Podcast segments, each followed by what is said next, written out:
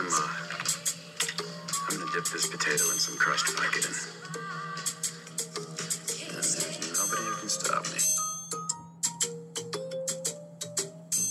Right, right, potatoes. Two potatoes, three potatoes, four.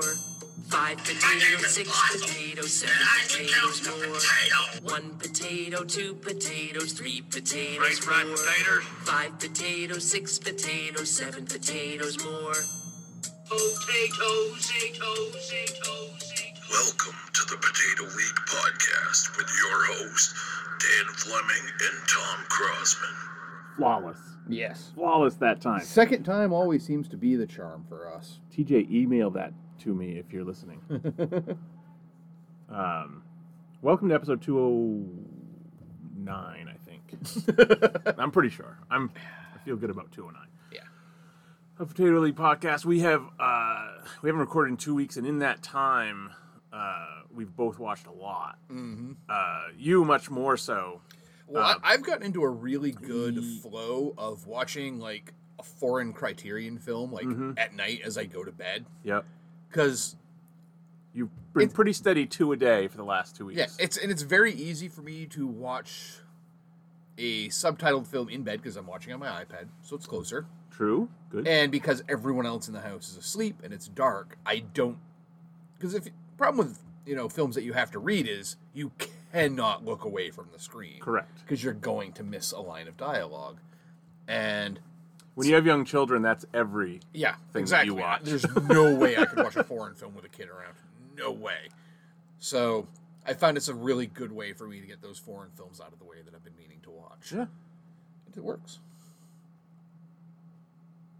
I got nothing on that. Yeah. But uh, so, all told, I've wa- well, I have kept up a one a day pace. Yeah, I was pretty impressed when, when this Uh. morning I went to check out what you've seen, which it was funny because I was like, "Oh, Tom's watched this this week," and Andrew was like, "You can creep what people watch." Yeah. I'm like, "That's pretty much the whole." That's point what of the app is. Yeah, I'm I mean that that's no different than you can look at other people's personal pictures. Well, yeah, that's Yeah. Facebook. Yeah, no, I was like, "No, it's it's you know because whoever I make friends with, if, if something, I'm like, that's the whole purpose for this app is."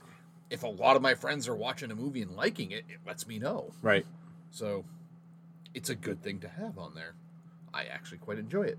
Rarely ever do I just base my viewing on what my friends are watching, but every once in a while I'll be like, hey, yeah. Yeah, I uh, I only follow I just follow you and TJ and Robin and I I know what Robin watches. uh, that is that's another uh, uh, driving force also is that uh, Robin has started watching a lot of these with me. So one of I- I've noticed your new tag. yes, I have a new tag of wife watch. I wasn't sure if that was misogynistic or not. Am I just being too whatever the No, you, you that are sounds, you are that literally sounds watching dismissive. A, you're watching a movie with your wife. yeah. It's- so yeah, I've started, is an accurate description. you want to hear the funny part about this? sure. On yeah, like you were gonna say no, I got shit to do. no, I want to leave. I don't want to hear the story at all. Uh, I went to. I'm gonna go to that tag just so I can. Because I asked Robin when I because I kind of went back through and did it, and at this point it was. Oh, these are not in the order that we watched them. Never mind. Uh, I asked, I said, I'm going to go back through and tag all the ones that we watched together. And I said, when I got done, I said, guess how many we've watched together? And this was like three nights ago. And she goes, uh, three? We watched, we had watched three in the previous three days. Yeah. I said, Robin, we've watched 14. Nice. She was off by 11 in a two month span. She's Yeah. like, I don't know, three? Like, but we just watched three of my, we've watched three Michael Shannon movies this week. so, no, it's more than Maybe three. she thought that's just what you meant. How many Michael Shannon yeah. films have we watched? Oh, I thought you said how many Shannon movies. I know. I was totally waiting for Man of Steel to pop up. I know. I well, I, I told her last night. I said, well, we're gonna have to uh, just add that to the rewatch list. I I will have I will have another Michael Shannon one for for a recommendation. Which one? Bug. Which one is that? It's an early it's a early two thousands Michael Friedkin film, the guy who directed The Exorcist. Um, it kind of promotes itself as a horror, but it is not. It's about a man who kind of goes all Howard Hughes while living in a motel room Okay. and just starts sealing himself off from the world because he expects his off. It shares a lot of themes with Take Shelter, Yep. Um, but it's way more paranoid than Take Shelter. Uh, and actually, Judd is in it. Um, I, I really enjoy that. that. That's a very underrated, underseen film, and it's based on a stage play apparently. Really. It makes sense because the entire film takes place in a single hotel room. yeah. Huh. Well, I'll, I mean, uh, we the the Shenanaissance Oh, it's a Shenanathon. carries carries on. The Uh, Shenanathon carries on. There we go. There's uh, the there's the poster for the for the art house revival. the one that Robin missed, the one that she didn't watch with me was Mud, and in that one he is comic relief basically. Uh, everyone that she has seen, he is like intense, and that's what he is most of the time anyway, because that's what he's good at. Um, but it's just funny that the the ones that Robin has watched are he's really a huge dick in every single one He of them. He is really funny in The Night Before. really, they- I didn't even know he was in that. He, he plays their drug dealer. The Seth Rogen. Yeah, Anthony Anthony, Mackie Mackie and, and- Joseph Gordon-Levitt. yeah. Yeah. he's hilarious in that film. I'm gonna add that. So, well, actually, I'll add that to just well, shit. I don't want to add it now because it's just gonna sit there until December. I can't watch it until December. No, you can watch it. Yeah, You can watch it now. Yeah, I mean it's based around Christmas, but but, it's not a Christmas movie. Is that what you're saying? it, you can just consider it as like these three friends get together around a date, and every year they get together on that. just look at it through that lens, and you'll be fine. That date happens to be Christmas, but you know, Okay. All right. but it, it's a good film. Yeah, and again, yeah, he's he's funny in that, which you don't get to see him be funny enough because he's such an intense dude. Right. Uh, night before is that what it's called? Yeah, the night before. That's not it. That's it. This is riveting podcasting right here. Yes, Tom is currently I have- adding it to well- his watch list. I've been uh, I've done a ton of the the old. It's cheaper to buy to scan the UPC and buy it disc to digital than it is to rent it. For if it's available just to digital, it's literally the cheapest way to get it. If it's not streaming somewhere, so I've done a ton of that this week. Uh, and I had told you that I was trying to fill some uh, gaps, and I you'll be happy with a couple of them. Not that I mean you're not gonna give a shit. what do you care what I watch, No, I do because then we get to talk about it. right?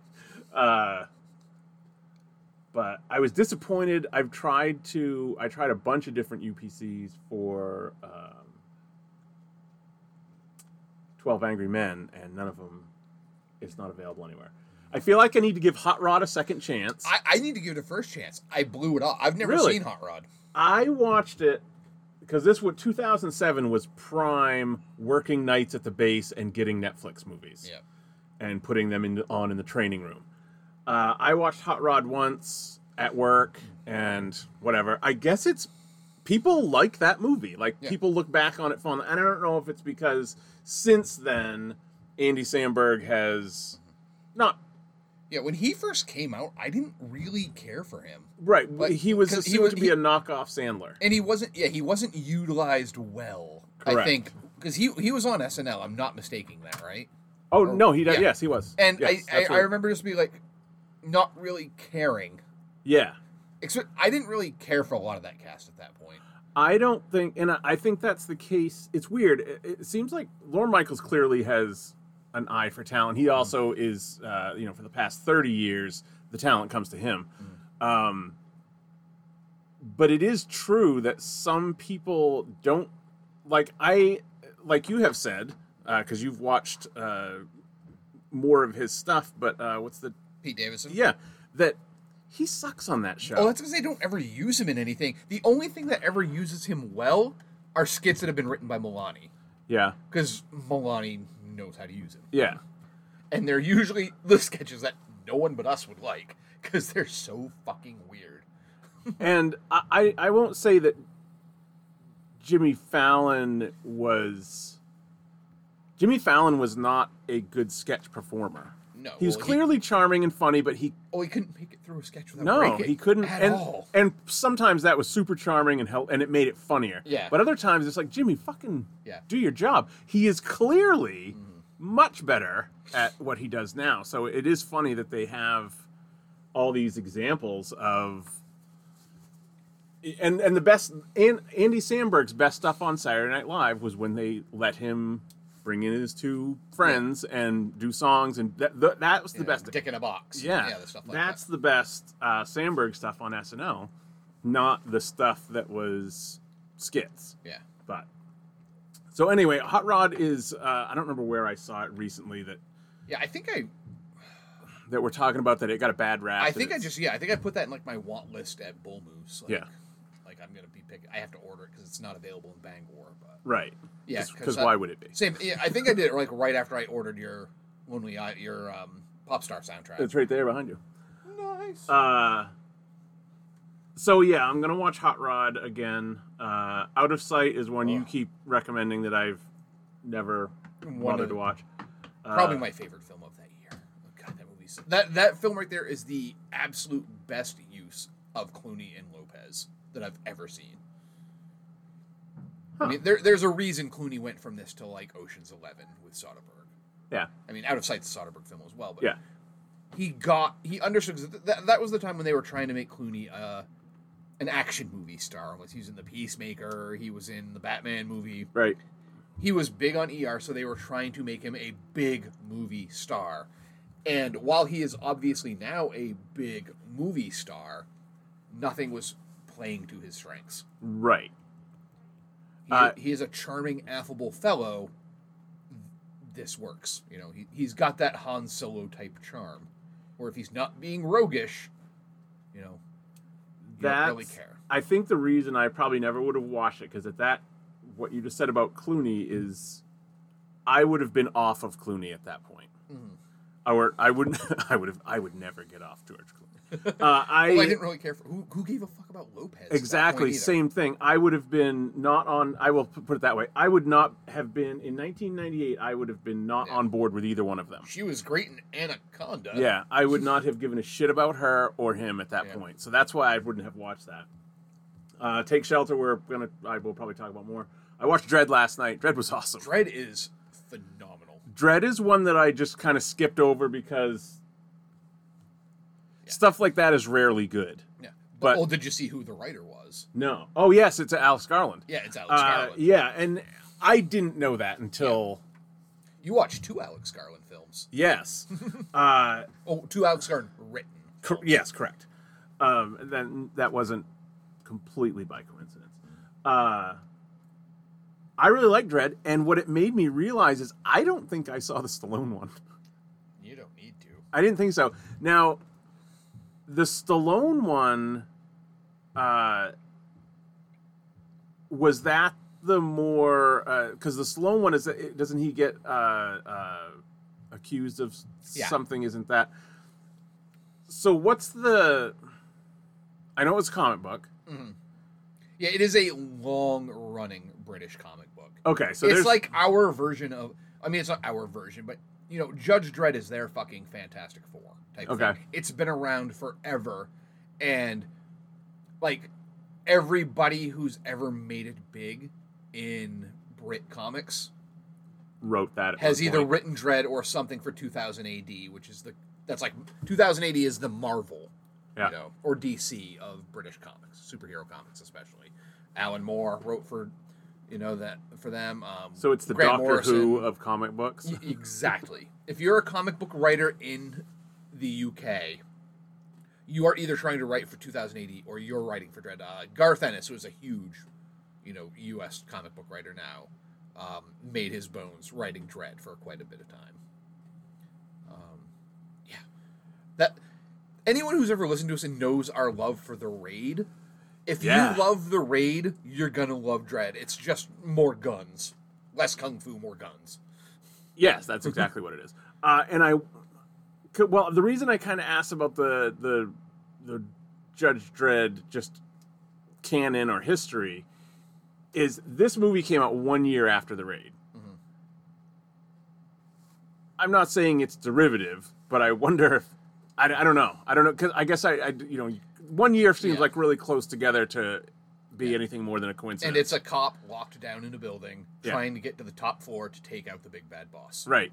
I it seems like they were their the productions would have been too close together to be anything more than a coincidence, but it does seem weird. The thing is, it takes nothing away from either film. No. Uh, they're both great. Yeah. Um, The- And the other issue with Dredd in the US release is it came out in 3D yeah. at the tail end of 3D when people were just like, no more fucking 3D. yeah. Um, it was terribly marketed. Yeah. Like- Which is uh, all the reasons that I would have skipped it. Yeah. I mean, that, that should have at least been a $100 million movie. Yeah. There's no reason why that movie couldn't have made a $100 million that year. It's certainly better than uh, your Resident Evils. Oh, by far. and your Underworld. Yeah, Yeah, which I think is what I assumed it was. Yeah. I assumed it was that level, um, and it's not. It's Mm-hmm. it's better than that. It's more clever than that. Um, Yeah, well, at that point, too, you know, Alex Garland wasn't. I mean, he's still not a name that everyone knows, but I think people people you're who right. love movies know Alex Garland is usually involved in good projects. He writes really. He's a great screenwriter. yeah, he's not going to. He's not going to write Underworld Revelations. That may or may not be a real film. Could be. Wouldn't surprise me if it's not. I'm like, is it is it, is that a Resident Evil? one? Probably. I, I don't know. And again, I've seen all the Add- Resident Evils, and I can't tell you all the titles. add any kind of descriptor or anything after those two uh, titles, and it's probably been one of the movies. Yeah. Um, But Dredd Dredd is so strong. Um, and the other thing was this this was the the thing that like the Brits scoffed at with the um, American version with Stallone. Dredd, Dredd doesn't take his fucking helmet off. Right. Yes. He I, is, he is the Mandalorian type I thing. well, that actually he does not take it off. that is what led me to Dredd. Was on uh, the Mr. Sunday movies, uh, Mandalorian Oh, recap kidding. or whatever. They talked about that. No kidding. Oh. Yes. Um, that's what led me to Dredd in the first place. Because I was wondering, I couldn't remember why. Oh, if you'd asked me, I would have been like, no, watch it now. Oh watch yeah, it now. Watch it now. Uh, well, I had I, you have said that to me before. I, I had just never You never followed. listened. I just never followed through. It's always been in the back of my head. Same thing with Out of Sight. Uh, the next one that I haven't watched yet is The Sting. I, I just haven't seen it. That and that's crazy to me. I know. especially like with your love of All the President's Men. I mean, it's not obviously the same film, but But it's, It's- like it's fucking you know Paul Newman, man, Yeah. and Robert Redford. yeah. It's so. Uh, well, again, I, uh, these are blind spots I feel like I shouldn't have. Yeah. Um, I watched Dial M for Murder. So uh, Which yeah, of all the Hitchcocks, it's like that one is by far the one that seems like it was made for the masses more than anything else of his. it's the most polite, courteous murder plot Yeah, ever. yeah. But see, now you can I- go back and watch A Perfect Murder, I will not. Which is the remake I of that not. film. I did not know that until you said that a couple Yeah. weeks ago. I had no idea. Another odd thing, Dial M for Murder was in 3D when it first came out. I believe that. Yeah, but this film does not need a 3D element whatsoever. No, it takes place in an apartment. And that's it. Look, he's reaching for the phone. oh my gosh. It is uh, Robin actually I didn't count it as wife watch because Robin only watched like the last 20 minutes, but she was fascinated by it because it's just they're so polite yeah. and courteous and they're literally plotting each other's murders or accusing each other of murder and they're like oh my good sir i did not do that. You know stuff The- but my favorite thing in the if i can find it real quick i will uh was at the very beginning when he did i already pass it? Yeah there it is. In the very beginning when he's on the phone uh talking to the guy about their it's buying a car it's fake but um it's hilarious. I mean we, i can keep talking and i'll find it. It's right at the beginning. Um yeah so uh, i added to that i added vertigo. And i was able to get that Vertigo, Vertigo's so fucking good. i was able to get that for two dollars so. Yeah. that's good news. I know Hitchcock is one of those directors I want them to release like a massive box set for, but they never do. They always have like five film box sets with him. And it's always like, okay, There's only so many times someone needs to buy The Birds, Rear Window. Oh, yeah, no, I see- Psycho. yeah, I get what North you're by Northwest, and you know, and then there's always another box set that has all the ones that he did while he was still in England, like the 39 Steps and The Lady Oh. Vanishes. It's like again. There's always film. There's always stuff like left out, like Rope, or um, Family Plot, or a couple other ones that are I think- never fucking included. It's like, work your shit out, people, and release a fucking giant box set of all his films because it will do incredibly well. Yeah, I mean, I have only this is my second. I mean, I don't think I've seen anything but Psycho Mm-hmm. until this. I went on a big splur- splurge when I first started working at Movie Gallery. Like, Sure. like literally the first month. Yeah, I, I I actually asked my boss at the time if we could make a little Hitchcock section, yeah. which we weren't supposed to, but we did anyway. Um, because no one looked in that particular area of the store for district managers. Um, they weren't going to check out that section. I didn't want to come to that checks. intersection. Gross. Um, so yeah, we put together a little Hitchcock section, and I rented everything we had Yeah. at that point. And it, that. Did you have everything? No, no I didn't think so. No, I was going to say I would was- very surprised if the movie gallery on the on That- the intersection. No, this of, was, this was when I, this was even before that. Was that's when I was still at um, uh, Stillwater, oh the one that's not even Yeah. you know was the, The first one that was the, a- the one that was the first one to go. yeah. That Um, that's been a bunch of things. Oh yeah, it's an auto parts store now. I Yeah. think. No, no, it's not the auto parts store. That's the other side. It's uh, it's in between the auto parts store and the Chinese buffet. I can't even remember what the fuck it is anymore. Man, I guess I don't either. Um, but yeah, they had they had about a third Yeah. of the films, probably like twelve or so, which is weird to say. Oh, they had a third of his films, and that was twelve. Yeah. You know, but he was fucking prolific. Uh, They, they so need a big set. I'm going to play some of this. All right. It's hilarious. I love it.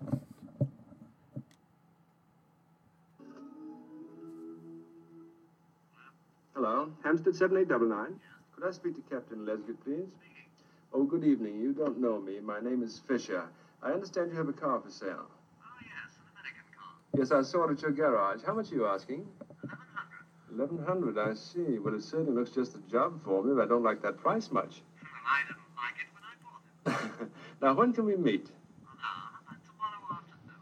I'm afraid I can't manage that. Uh, no, I can't. Uh, and I'm going to Liverpool on Sunday. I was rather hoping. I say you couldn't come round to my flat tonight. Where is it? Uh, Maida Vale. I'd call on you, only I've twisted my knee rather badly. Oh, I'm sorry. Well, what's your address? 61A, Charrington Gardens. Uh, no, no, Charrington. Oh. Turn left to the underground. It's about a two minutes walk. Right, uh, I'll be there about an hour. Oh, that's extremely good of you. Oh, by the way, will you be bringing the car? Oh, uh, I'm afraid I can't. Well, that doesn't matter. I had a good look at it. As you might bring the registration book and any necessary papers. Yes, of course. I don't see why we couldn't settle this whole thing here and now, provided you drop the price sufficiently. Oh, I'm afraid that's quite out of the question. Well, we'll see what a couple of drinks can do. uh, goodbye. The whole movie is like that. It's hilarious. That's just what it's like dealing with people on Facebook Yep. Marketplace. Yeah, exactly.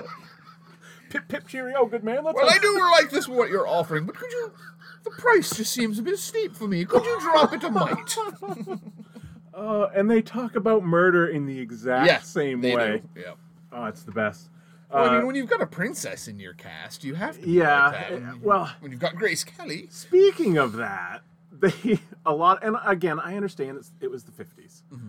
but watching it through modern eyes, like all of the men, when responding to her, they might as well open every line with, "Oh, you stupid, stupid woman." yes. Let me explain this to Oh, you. yeah. You dumb, dumb woman. Mm-hmm.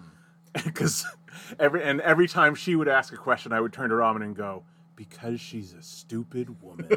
Because that's how they're so They condescending are. and they really are.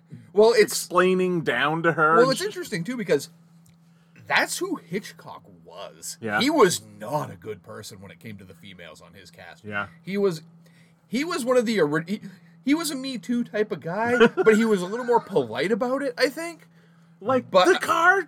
Well, Yeah. yeah. that's how they discuss I mean, murder he and car sales. fucking like there are stories of the shit he did to Tippi Hedren on the set of The Birds, where he'd be like, "No, these are just going to be pretend birds for this scene," and then would unleash real birds at her.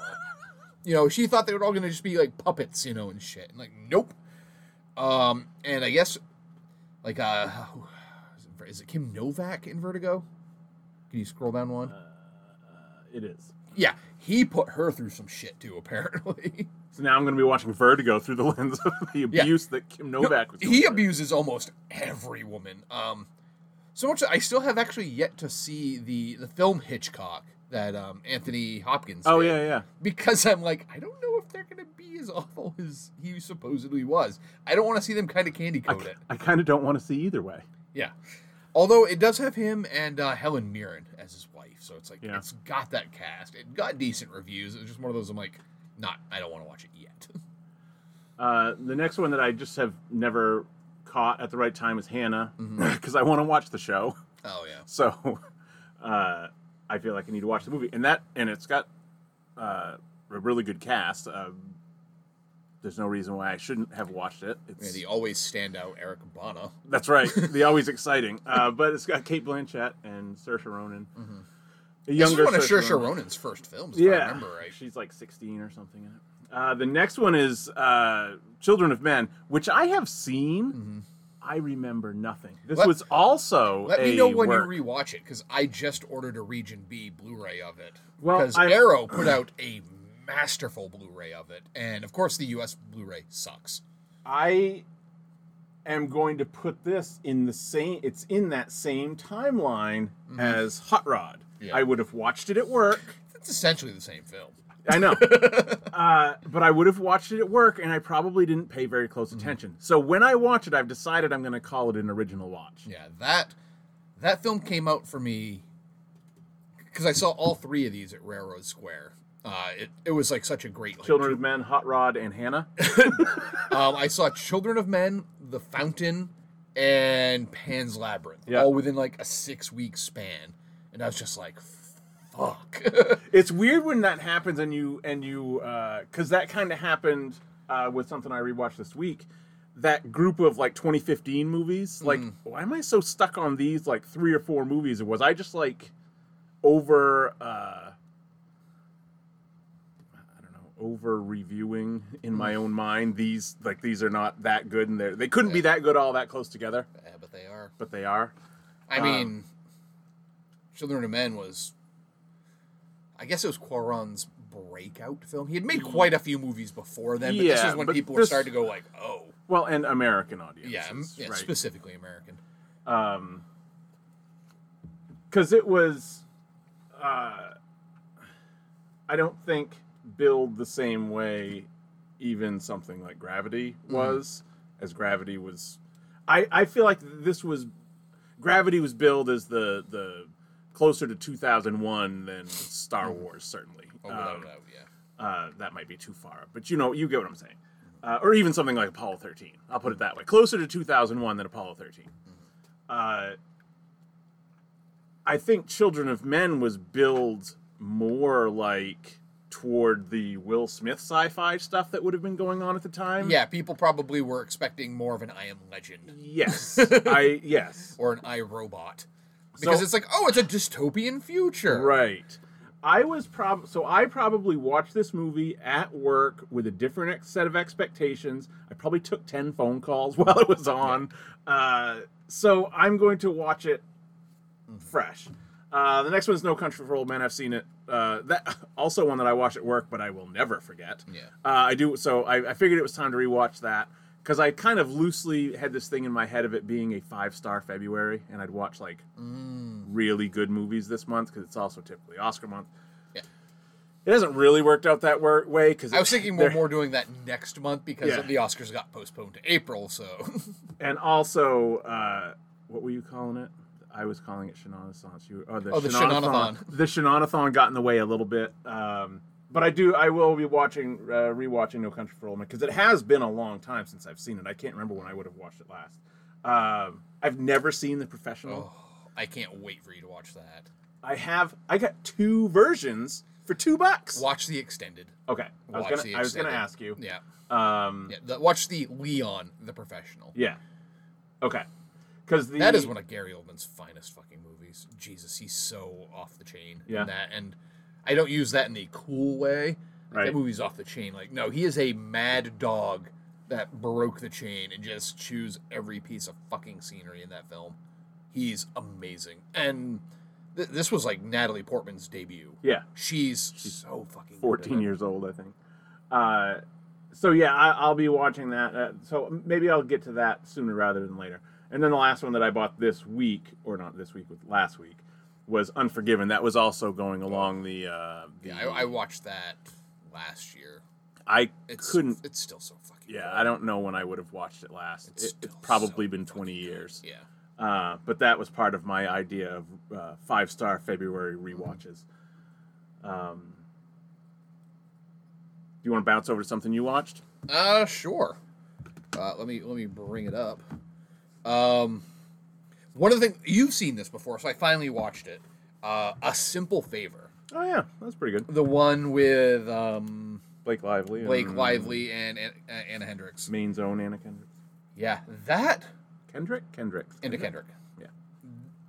and directed by Paul Feig, who's mainly known for like Bridesmaids and Right. like some broad comedies. Uh, this In film, The Office, right? yeah, this film was twisted. Yeah. Like really, really. Tw- th- this was a film noir, essentially. Um, in a just just a very candy coated, you know, mom kind of way. And it's fun. What was really fun about it is Andrea watches like a lot of those mom type YouTube videos. She loves that shit. Oh yeah, so does yeah. Like the how to organize Yeah, yeah. or you Sure. know make eighty meals in one week for ten dollars. Type of thing. She loves that shit. So it was kind of cool to see something like that be an actual main part of a murder movie, which is what I'm way more interested in. right. Um, and Blake Lively just kicks all kinds of ass in this film. She's so good. Yeah. Um, It was It, was. It was. why that film didn't get more attention, I do not know. That's why I- think that's why it took. Uh, when we watched it, think it was on HBO maybe, but it had been out for a little bit, and it was just something that you knew existed. I never heard anything about it, um, and maybe the the types of people that I would follow that would even say something that would that would recommend a movie like that wouldn't even watch it in the first place because they assume something different about it. I guess. Um, we're inadvertently doing uh, an episode on expectations going into a movie and how that's a bad idea. It often is, yes. I agree. It's the easiest way to ruin a film is to think it's. Because I remember the first time I watched Royal Tenenbaums, Yeah, I you expected watched it to it be wrong. I expected it to be Rushmore, Yeah, and I had just come from a bad day at work, and went to the theater and saw it, and I fucking could not stand it. Hmm. I was like, th- this was trying to be too fucking cute, which it still is. yeah, But when I eventually went back and rewatched it, I was like, no, this movie's really fucking good. I just watched it in the wrong headspace. that's weird because that has always been my. I've still never watched it all the way through. Uh, that's always been my. Even as someone who likes Wes Anderson, Yeah. that one in particular is like, all right, that's too much. Yeah, for me, that's the Jarlene, the Darjeeling Limited. I was gonna say that too because That's the only just- one of his I've ever watched once, and I'm like, even though I own the Criterion of it now, I'm Yeah. like, I, I will eventually go back and give it a second watch, but yeah, that one just did not get me. Yeah, and it's the there's always you know, the characters always each have a quirk, Mm-hmm. and the thing that bugged me about Tenenbaums was the the tracksuits and the curly hair, Yeah. and the thing that bo- bothered me about uh, Darjeeling is the stupid head wrap. Mhm. Like we get it, Yeah. uh, but I, I get exactly what you're saying, and there's no real good way to explain it. Yeah. It's just that. Yeah. If you've It's watched like- a Wes Anderson film, you know there's always at least for most of these, there's just one thing that's just a little too cute. And I think that's why I prefer his animated ones. Hmm. Because that doesn't matter there. Yeah. It doesn't matter. It's it's It doesn't matter that the sock on the head Yeah. because It actually is funny funnier that Ash has a cape on. yeah, if yeah, if you watched a movie with Jason Schwartzman running around with a cape on and a sock And for a tidy mask, and tell you what, you'd be like, this is stupid. Yes. Yeah, you're just being a little too a little too much right here. But But yeah, when it's when it's a in- fucking fox. Yeah, when it's Fox and it's hilarious. Uh, the next one is is again it was this is one that I have been meaning to watch forever, and for the most most time I didn't watch it because it just wasn't fucking available. Uh, this is the Panic in Needle Park, 1971 film. Uh, this was the film that got Pacino the Godfather. This is what Francis Ford Coppola saw him in and said, "I want him to be Michael Corleone." It's about heroin users in the early 70s. I mean, it was, came out in 71, so early early 70s. Did it have anything to do with him getting the job on Devil's Advocate? No, I'm guessing not. Even though they both Probably. take place, I believe, in New York. I bet they have more similarities than that. Uh, but it's it's a brutal look at heroin addiction and what people He's will. the addict. Oh, ev- everyone is the addict. Fun. This was this was the 1970s version of Requiem for a Dream. Yeah, that's what I was gonna say. Is that Um, it's not quite that terrifying, but no one has a good outcome in this movie because they're all addicts, and they're all like, he falls in love with this girl. They she ends up prostituting herself because they need more money for drugs. He ends up getting arrested all the goddamn time, uh, but he is really good in it.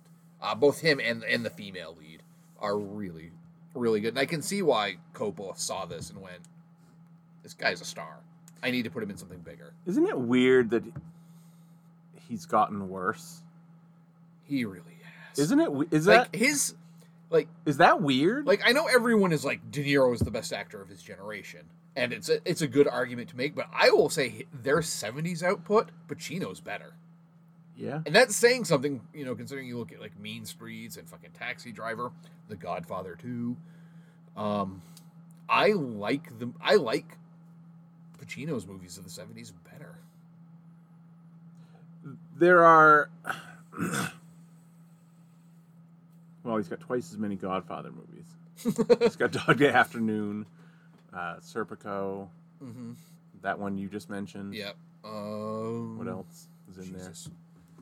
Oh, there? If only there were an app. let me go to let me go to IMDb. Um, There, yeah, he, they're, they both had. I mean, they both had great movies come out, but I've just, I mean, Dog Day Afternoon. I love that fucking movie. I haven't So watched that in a really long time.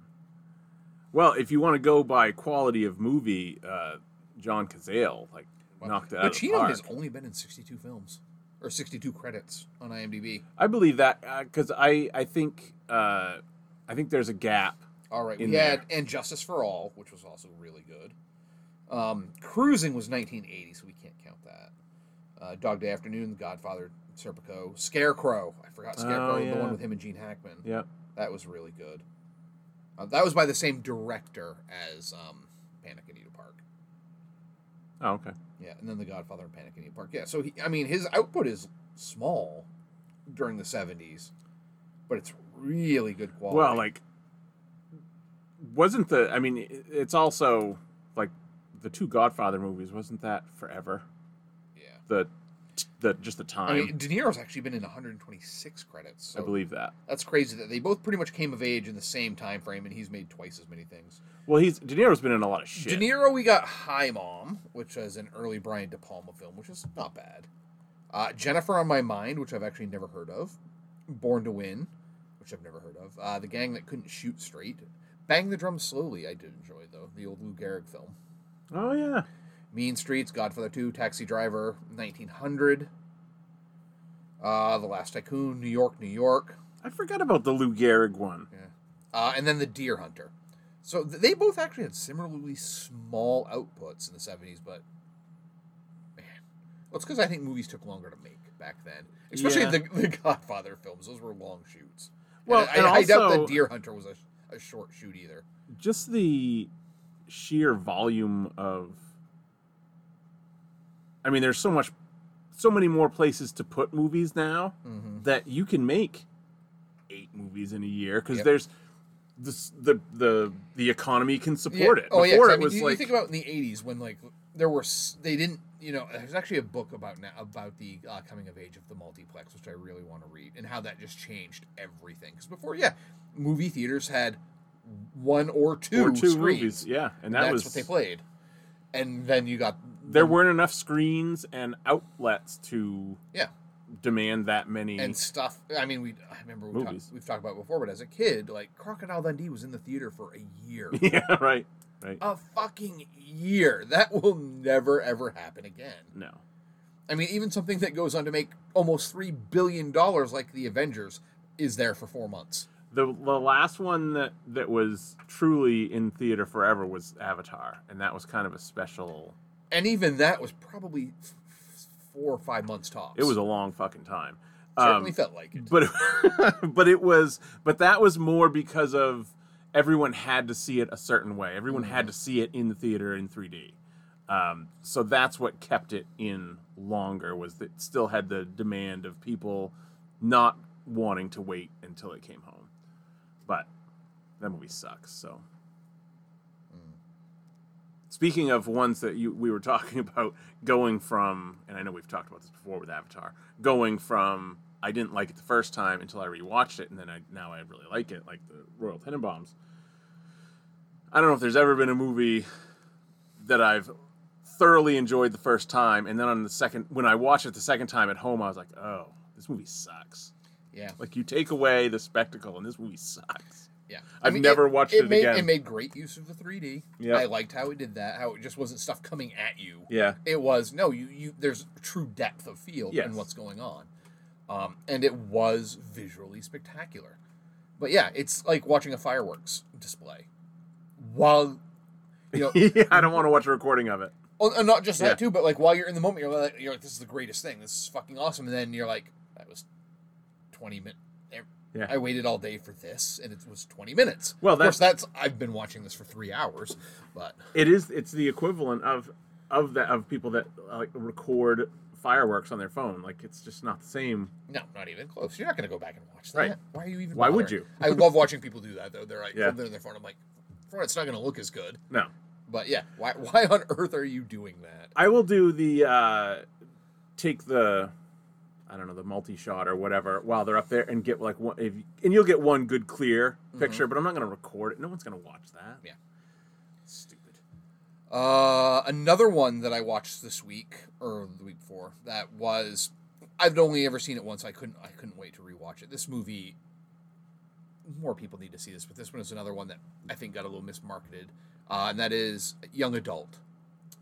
Robin watched that. I love that movie. It's Yeah? it's it's one of the most bitter, fucked up movies I've ever seen. Um, those of you who don't know the story, it's um r- directed by Jason Reitman and written by um, Diablo Cody, the same duo that made Juno.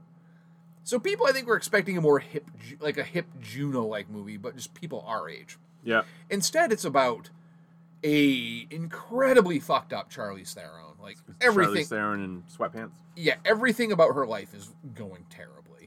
So she decides that she wants to go back to her hometown I mean, except for the and seduce her high school boyfriend who just had a baby and is married.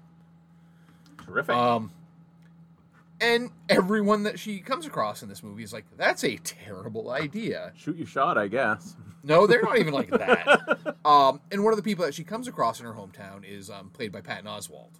Uh-huh. who is pure Patton Oswald.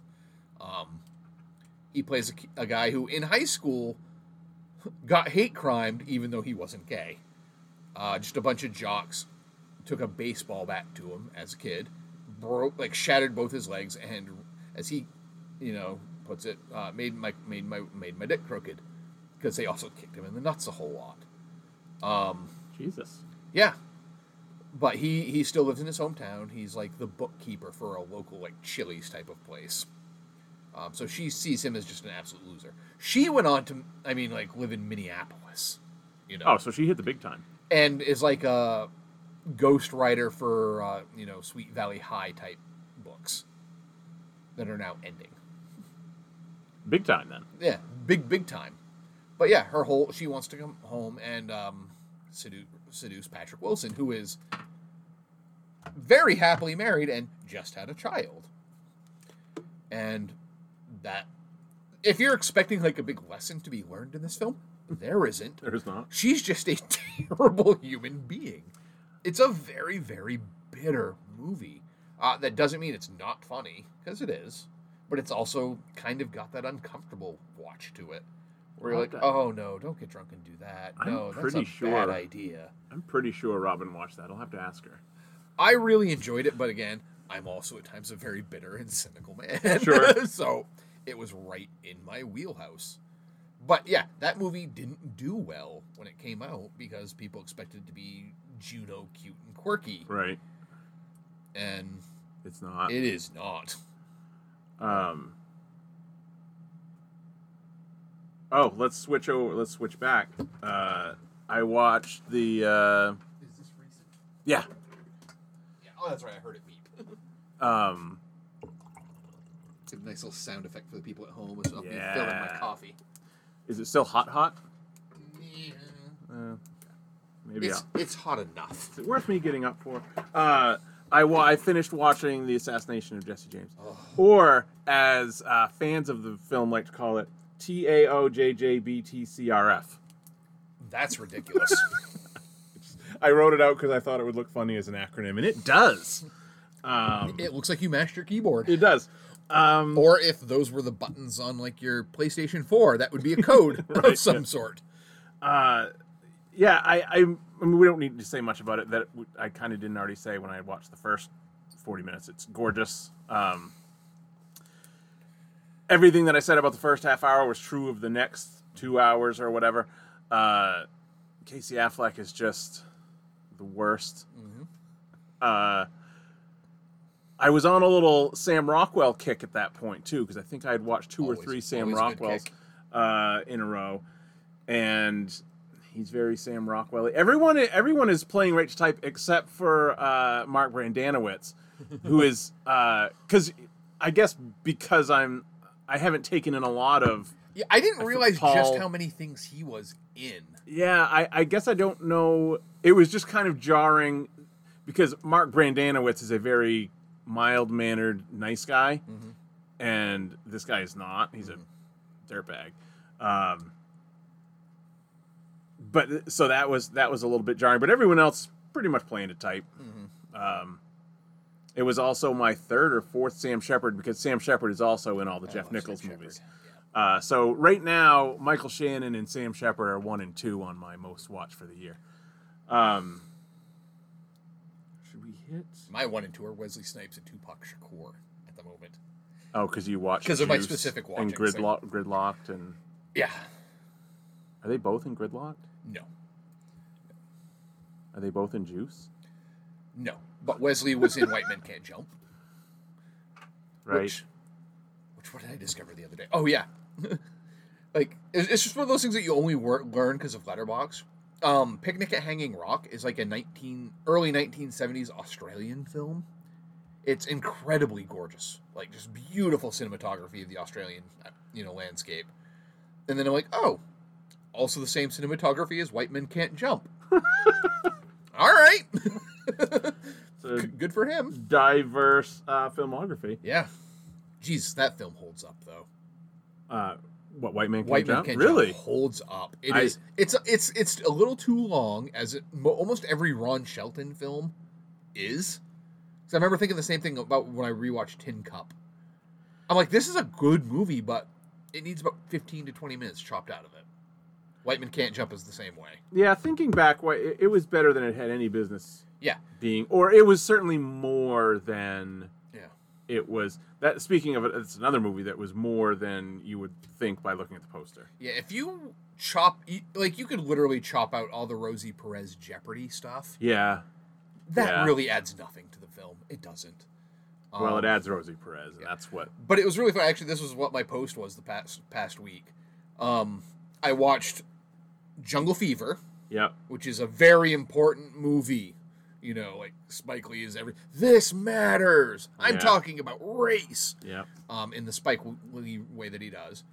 Um, New Jack City, um, which again is a pretty important look at you know the beginnings of the crack ep- epidemic, and that's a you know that's a the Wesley Snipes type of role. Very quotable too. Yeah, but you know what?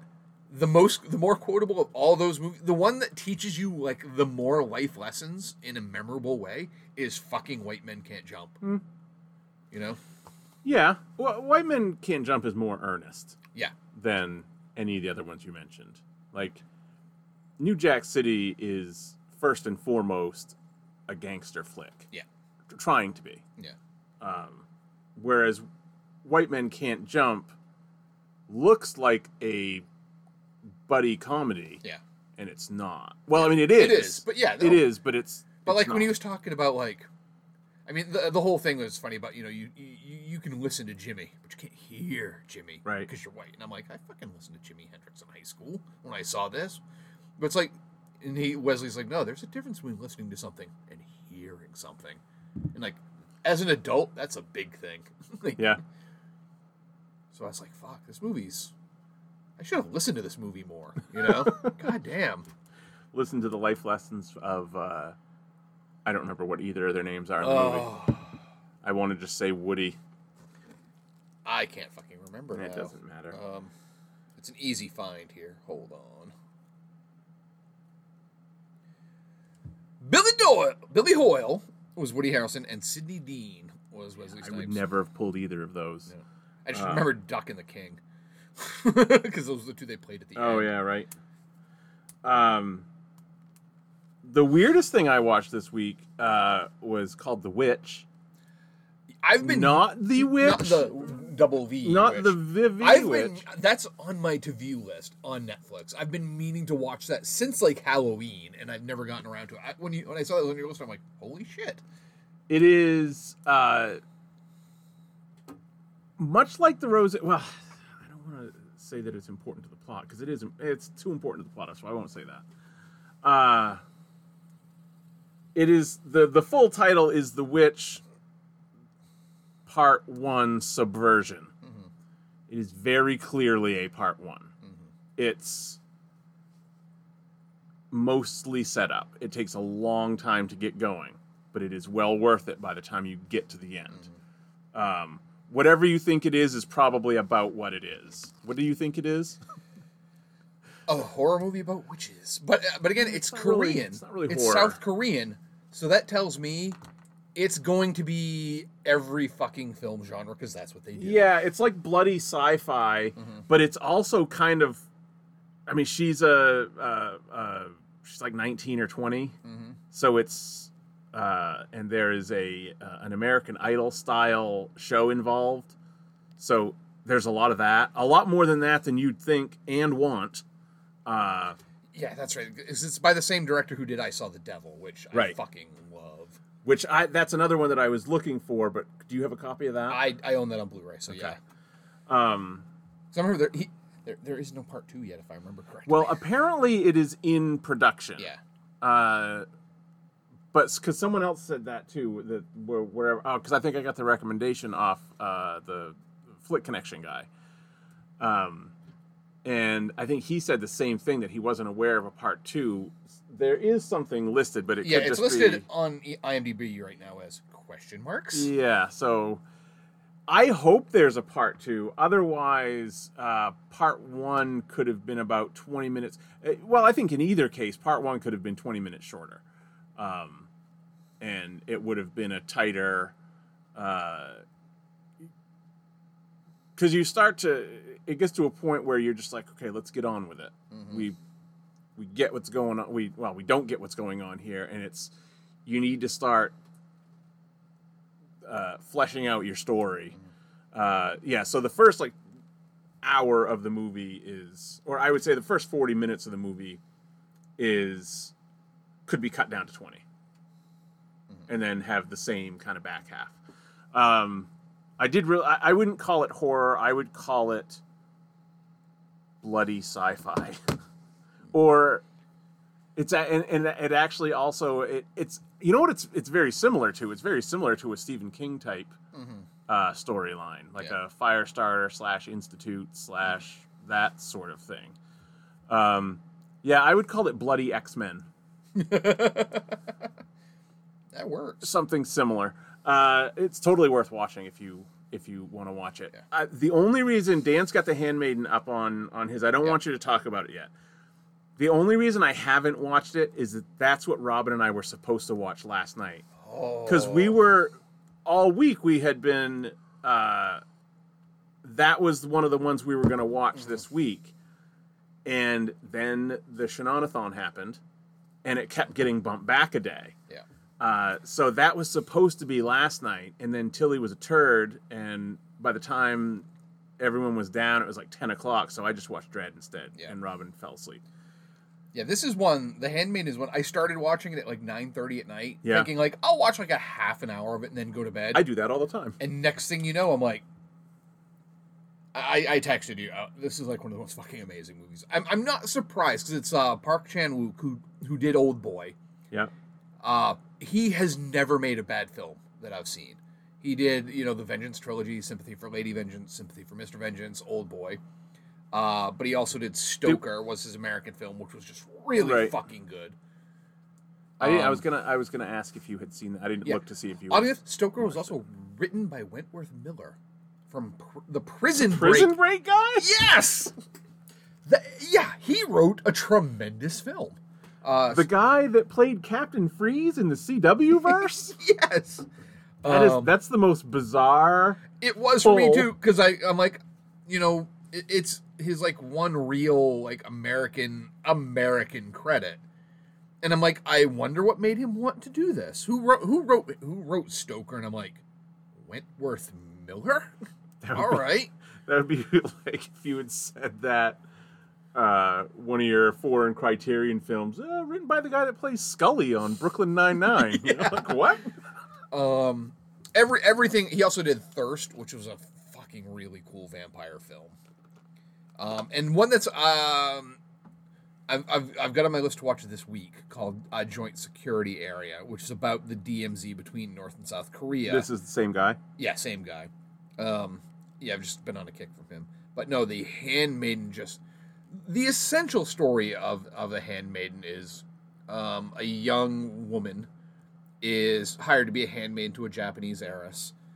Um, a friend of hers gets her the job, and you learn pretty much right away. This isn't spoiling anything that she's a con artist. Yeah. She's been raised in an orphanage where you're basically raised to be a con artist. And her whole job being this handmaiden is to help one of her friends who is a con artist fall in love, have the heiress fall in love with him. Yeah. So that he can um, inherit her fortune by basically, at that, again, this is what happens to women sometimes. As soon as they're married, basically declaring her insane Right. and shipping her off somewhere so that he can have her fortune. Whereas if you were in 1950s London, you would just hatch a plot to have her murdered very politely Yes. if you wanted to get her money. Um, but there's a lot more to this film than that. It's one of those films that, as it unfolds, you're just like, "Fuck, this is brilliant." Well, I've been, I have been, uh, uh, The Witch is part of it, and this one, and Ordering Old Boy, and as much we liked Parasite from last year, I've, I'm very enamored with the the South Korean movies. Korean cinema is amazing. Yeah. So, uh, which is why when you when you texted me that, I was like, perfect, because I think I had already we'd already talked about Old Boy at the time that you watched Yeah. that, right? Yeah, Um, that's what actually made me decide to watch that. Oh. Like, oh, I haven't. so I have to wait probably three weeks for Old Boy to arrive Yeah, right. from England. So right, did we we didn't talk about that? We Yeah. talked about that before. Yeah. Uh, we both uh, independently ordered copies of Old Boy. Mine's coming from Texas, and mine's coming from England. so yours will probably get here first. uh, Texas is struggling right now. They're troubled. Yeah. Uh, so I so when you texted me that that this is really good, I immediately watched the trailer, and I said I, you know, this shoots to the top of my watch list, and then I said I think Robin would watch this. So like every once in a while, there's a lot of stuff uh, that's in this neighborhood that I don't even bother showing. I don't even bother asking because Yeah. she's not going to want to. But I said I have something that you might have no interest or you might be very interested in watching this. So we watched the trailer and she said, "Yeah, I'll watch that." Yeah, Andrea, like, because she falls asleep before me, and then like every like, especially like when she first falls asleep, if I'm watching something, we'll Yeah. kind of wake up, Sure. look at what I'm watching, and then fall back asleep. Right. And the next morning, she was like, "Whatever you were watching was beautiful," Yeah. because it is an immaculately shot film. I'm like, it's one of the best films I've seen in a long time, but don't watch it yet because I ordered the Blu-ray. I, I ordered, ordered from also from England because it's it's the U.S. version of the Blu-ray is about 150 bucks right now because it's it it's long out of print. Um, But in in England, there's copies, so I bought that. that's an eventual segue to that's that was the exact uh, exactly what happened with Sunshine. Was Mm-hmm. I was watching that on the tablet. Robin had fallen. So the next morning she goes, "What were you watching last night? It was really bright." Well, I watched. It- it's a spaceship going to the sun. Yeah. So yeah. Uh, so Handmaiden, I, I, I, I can't picture us watching it tonight.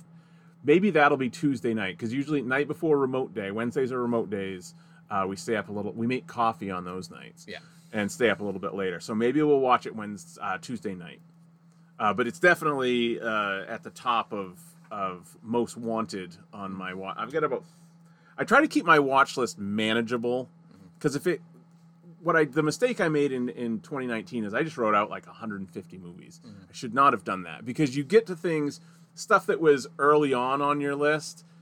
The longer you go without watching it, the less likely you are to watch it. So I try to keep it. I'll even take stuff off my watch list if I feel like it's been there too long. Mm-hmm. Like if I haven't watched you by now, Yeah. I'm not gonna away. I've been going with feeling the vibe. yeah, exactly. Like, ooh, yeah, Tom mentioned Old Boy. I'm gonna watch Chan Park. Ooh, okay. Yeah. Now that I've watched that, I need to rewatch this and this, and then have this come out. Um, and it's really,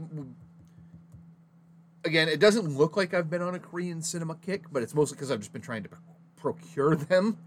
I um, feel like I am. Yeah. Whether it's true or not. Yeah, I mean, I've obviously this year watched way more foreign films at this point than I did Sure. last year. Um, having the Criterion Channel is helping with that because they they specialize in that.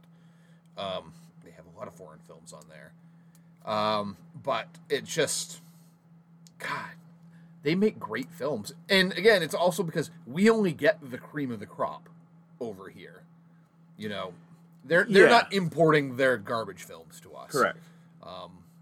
and it's it's because they're actually in talks right now that there's going to be a Train to Busan American rem- remake. Yes. And one of the best replies to that I, read because again, it, it's not that old. Why redo How that? about the high speed rail? Yeah, but one of the quote tweets was, um, "How on earth are, is, is there, are they going to make an American film about high speed rail?" It's just not the same because, again, if a zombie outbreak broke out on an American train, you can pretty much just fucking hop off at any point, and you'll Just probably jump be, off onto the platform. You'll pro- well, not even the platforms. I mean, if Uh, you're on the uh, um, the, the only train I've really taken with any regularity is the one that goes from Portland to Boston. yeah. The Amtrak. As it's going slow through Brunswick, I'm pretty sure I could drop off. Not Brunswick. Um, jog beside it. yeah, I could pretty much jump out at any time and be okay. So, uh, I just added Train to Busan to my watch list. That was actually on my 2019 list, and I never got around Oh, to it. it's so good. It's it's one of the best zombie films you'll see. So I'll add, I'll add that. I wonder if I can get that for two dollars. I bet you can. I wonder if that's a two dollar movie. Um. Oh, do you want to talk about Sunshine? Because this is my first Sunshine. Yeah, go- go- this go was ahead. my first Sunshine viewing. Um, Danny Boyle film. because my Danny Boyle starts with 28 Days Later. Mm-hmm. Um, speaking of someone who has a wide range of uh, Yeah, he's one of those directors that can go from genre flick to Oscar bait without missing, without blinking an eye. to a Beatles movie. Yeah, he did he directed that yesterday, Yesterday, from yeah. a couple of years ago. and he also did um, Slumdog Millionaire. Yeah.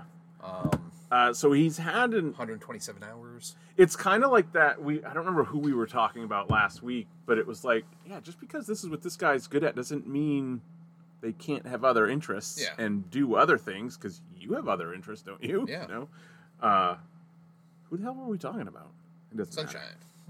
Uh, no, before what Oh. la- like la- last time we Oh, were talking about someone along those lines. So anyway, Sunshine, um, fifty years in the future, thirty years in the Yeah. future, near future. I like near future sci-fi where things are still just similar enough. Um, kind of like Ad Astra Yeah. and um, even uh, like Annihilation and stuff like that. Um, the sun is dying, And and, Annihilation's a good tie-in because Ah, more Alex Garland, yeah. Alex Garland. Uh, the sun's dying, and they have sent a something to restart the sun uh, like a bomb, and they lose contact with it. So they sent a second mission, and whatever it is, this is the last shot because everything, all the nukes in the world or something, are on this Yeah. one ship. So if it, this doesn't work, the world's fucked. The world has frozen over. Um, so it's more the. I mean, there are definitely some. because I mean, the sun is still there, which is why they can get so fucking close to it. right, But it's fading. it's fading. Um, and temperatures on Earth have dropped like 10 degrees or something like that. Uh, so it's it's it's a weird It's almost like two separate films. yes uh, because the first half of it is more of a psychological the effects of a long s- isolated trip a, a lot of the more thoughtful sci-fi tropes of isolation and uh, maybe paranoia a little bit and it's also got much like um, The Martian, which you also watched. Everyone's oh wrong sunshine.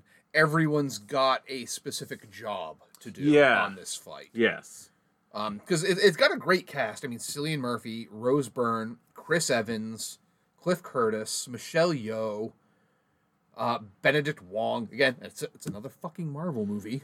I uh, although you mentioned that I watched The Martian, I watched The Martian because uh, we're doing. Mar- There's been a lot of Mars stuff because of prosper- prosperity. Is that the one that's there Yeah. now? Yeah. Um, landed just the other day. So sixth grade science, we've been doing a lot of Mars stuff, uh, talking about this that as it's been happening. And uh, Miss K, I asked her, I, I said, it's just like, the, I said, have you seen The Martian? She's like, no. I said, this. You need to watch The Martian. Yeah. She loves this stuff. So Yeah. she actually she ended up. So that led to me rewatching because I mean we've seen The Martian a thousand times. Um, that's not true. I've seen it like three times, four times. Um, so yeah, I rewatched that the other day. I think that has the record for most Marvel people because it's like so it's like eight or 10 and if you count Marvel movies in general, mm-hmm. I think it was eight MCU, and then it was like eleven if you counted like Kate Mara was Sue Storm and mm-hmm. someone else was in an X Men movie. But oh. that the Martian cast is a fucking MCU cast. It's it's shocking. Yeah, because I mean, even technically, Matt Damon. Oh yeah, I counted is- Matt yeah, Damon. because he was in. He was in Ragnarok, Yeah, he was in Ragnarok. and supposedly is going to be in Love and Thunder. Yep. Uh, oh, Kristen, oh, Kristen Wiig. Sorry, she's a DC movie. Right. Um, but yeah, Kate Mara, uh, Michael Pena, Yep. Sean Bean. No. That's weird. I know. Sean I, has I know. I, in I thought about that for a while, but Yeah, he, but Sebastian no. Stan, Yep. Chiwetel Ejiofor, Yep. um, Benedict Wong. Donald Glover. Yep, oh, I forgot. Yeah, yeah, you're right. Donald Glover. I'm just looking now. I'm like, was Mackenzie Davis in any of them? No. surprisingly not. There were there are far fewer uh, named actors in that movie that have not been in Marvel movies than have. In other words, it's really just Sean Bean, uh, Jeff Daniels, Kristen Wiig. That's about it for ones that haven't been. Yeah, um, you're people like I'm surprised they haven't been. Oh, Jessica Chastain was in the X Men movie. That's why she Yeah. counts. Yeah. Um, that was the one that I was thinking of. That was like borderline, whether it should count or not. so yeah, so Sunshine. How did we get off? Oh, because it's a Marvel movie, basically. Uh, yeah, it's very. And then the second half of it is more Dead Spacey, Yes. maybe. Uh, yeah, when they get to the second aircraft, yeah. Uh, then it turns into it's a straight horror film at that yeah, point. yeah. Um, because you realize something. There's a reason that that ship stopped transmitting, Right, and it's Mark Strong. right. Um, Who was Yeah. not in a Marvel? Was he in a Marvel movie? no, He was just Green Lantern in Green and Lantern. and uh, Doctor Sivana.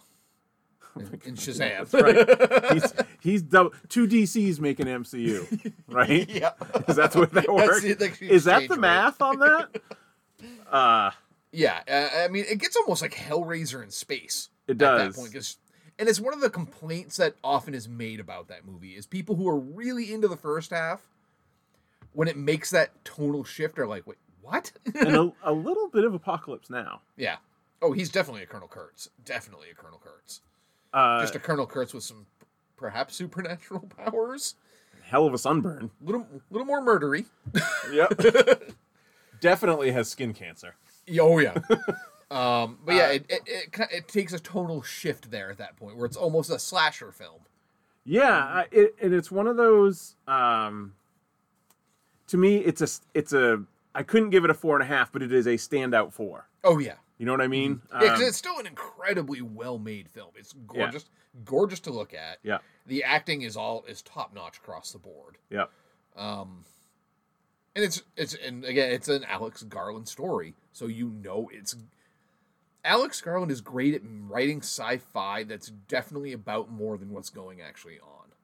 Yeah. The sci-fi. Well, and that's that's. I guess that I suppose that's all good sci-fi.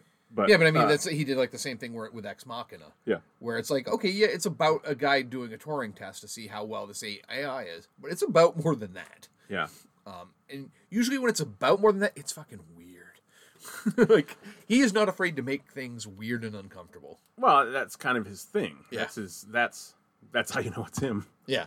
Uh, which Does that sci-fi make you feel weird and uncomfortable? It's an Alex Garland story. it's funny because that uh, Robin doesn't typically like that sort of thing, like the uncomfortable, tense type stuff.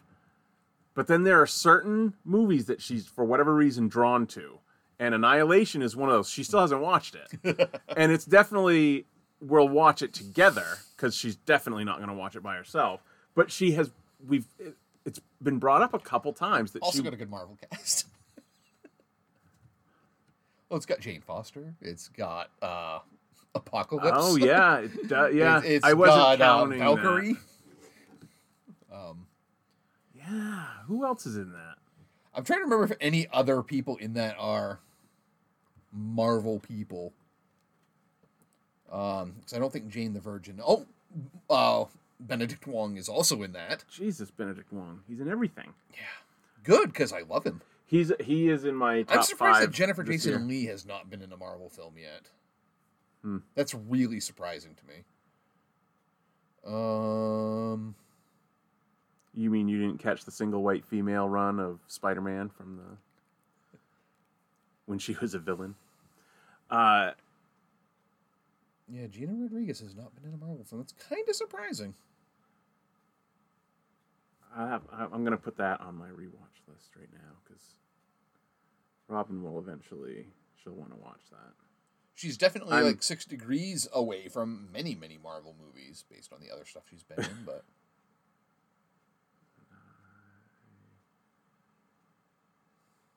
Yeah. Uh, so I yeah I I really like Sunshine. Um, other than that, other than my three Michael Shannons that we haven't really talked about. Oh, um, let, let's go right into the Shenanathon. Okay. Um, the first one I watched was Midnight Special.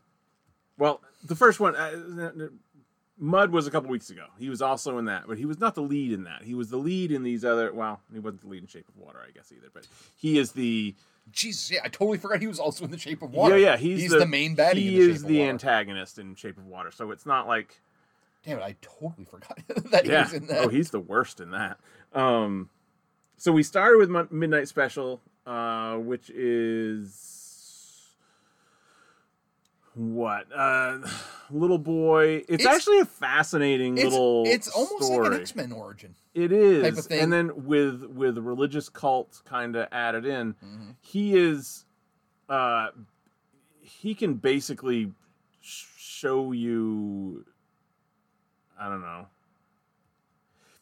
I how do you even? des- I don't even know how to describe. it. I'm doing a terrible job. I like to think of, for me, it reminded me a lot of Firestarter. Yeah, It's a little boy on the run with the government after him. right.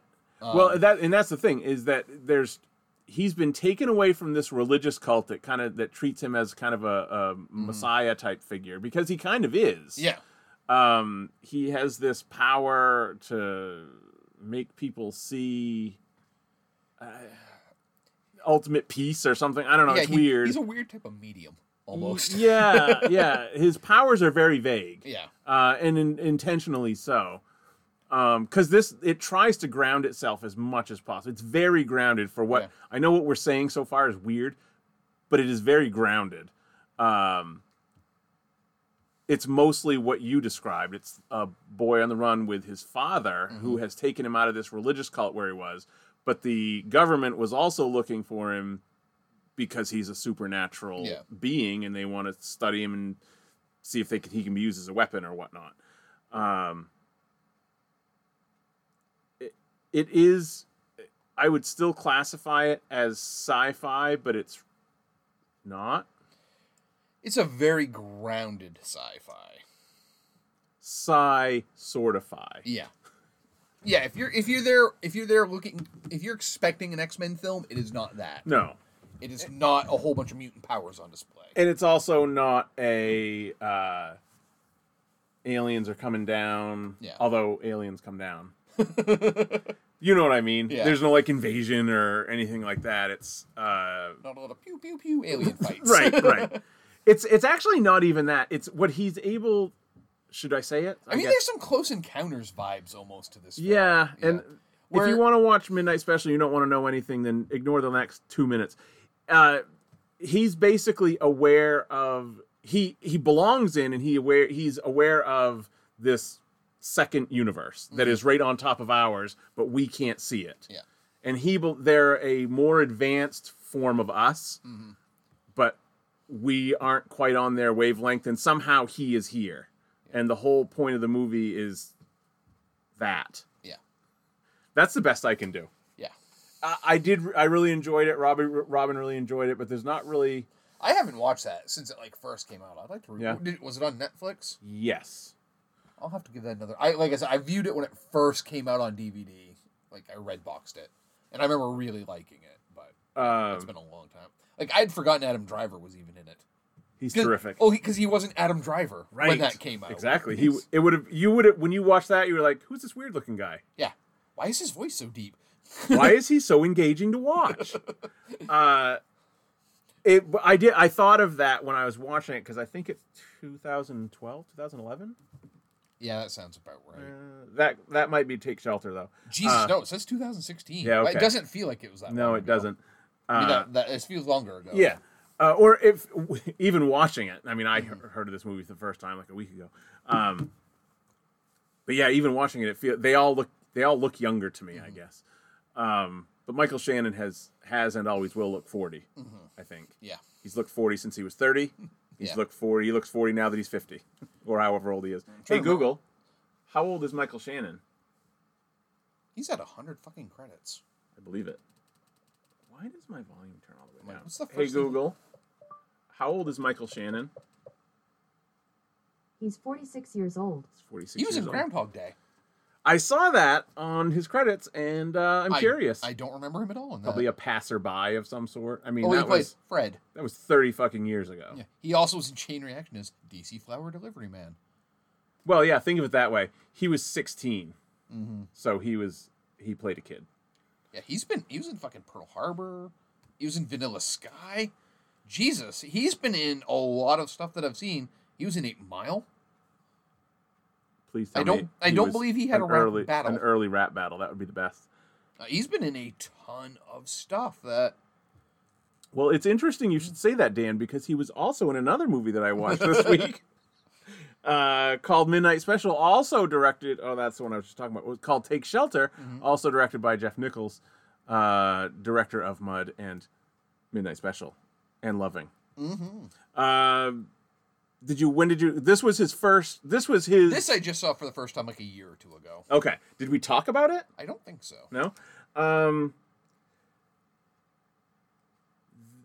spoilers for take well, okay, spoilers for take shelter. This is one where you don't know if it's real or not. Yes, it's- right up until the very very end and there really is no real payoff. No. Yeah, I, I agree with that on it because it's about a man who would probably get along really well during the last four years. Uh, he's prepping. Yeah. He feels that the world is going to end. he has these weird visions. Yes, it's not just uh not just out of uh because he listens to fucking right wing radio all day. Yeah, he because has, he has he has these, these dreams. visions um, that the world is going to come to an end. So it, he starts. I mean, the movie basically starts with him building this big ass bomb shelter in his backyard, Tornado shelter. tornado shelter. Yeah.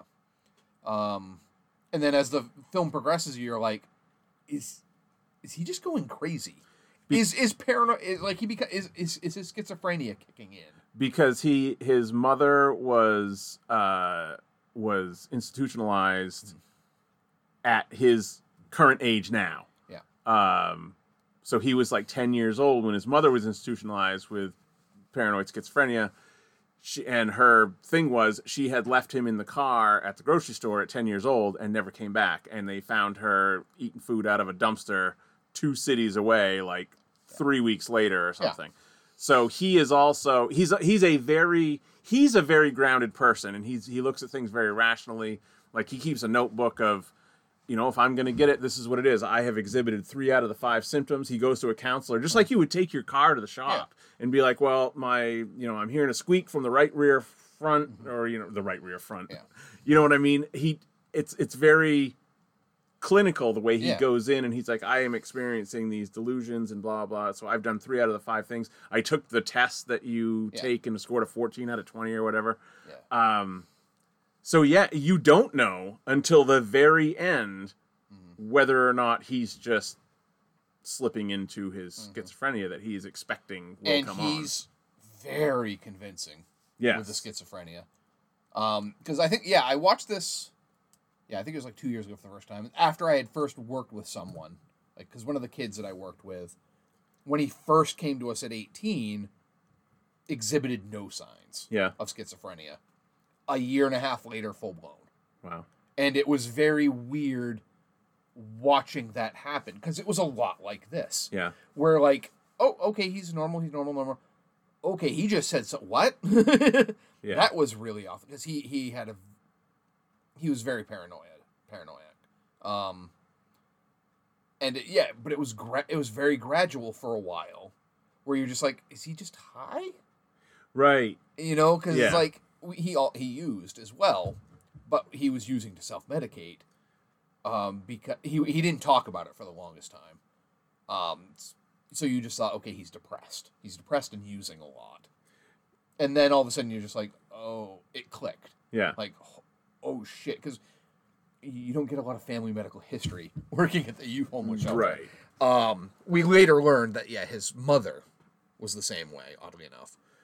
Um, but yeah, as he slipped into it, it started to make sense, but it didn't make sense for almost a year Yeah. until it finally clicked, and that's what it was like watching this. Well, and it's it's interesting here because the big that big kind of switch flipping blow up moment is at the when they get in the fight at the Lions Club dinner.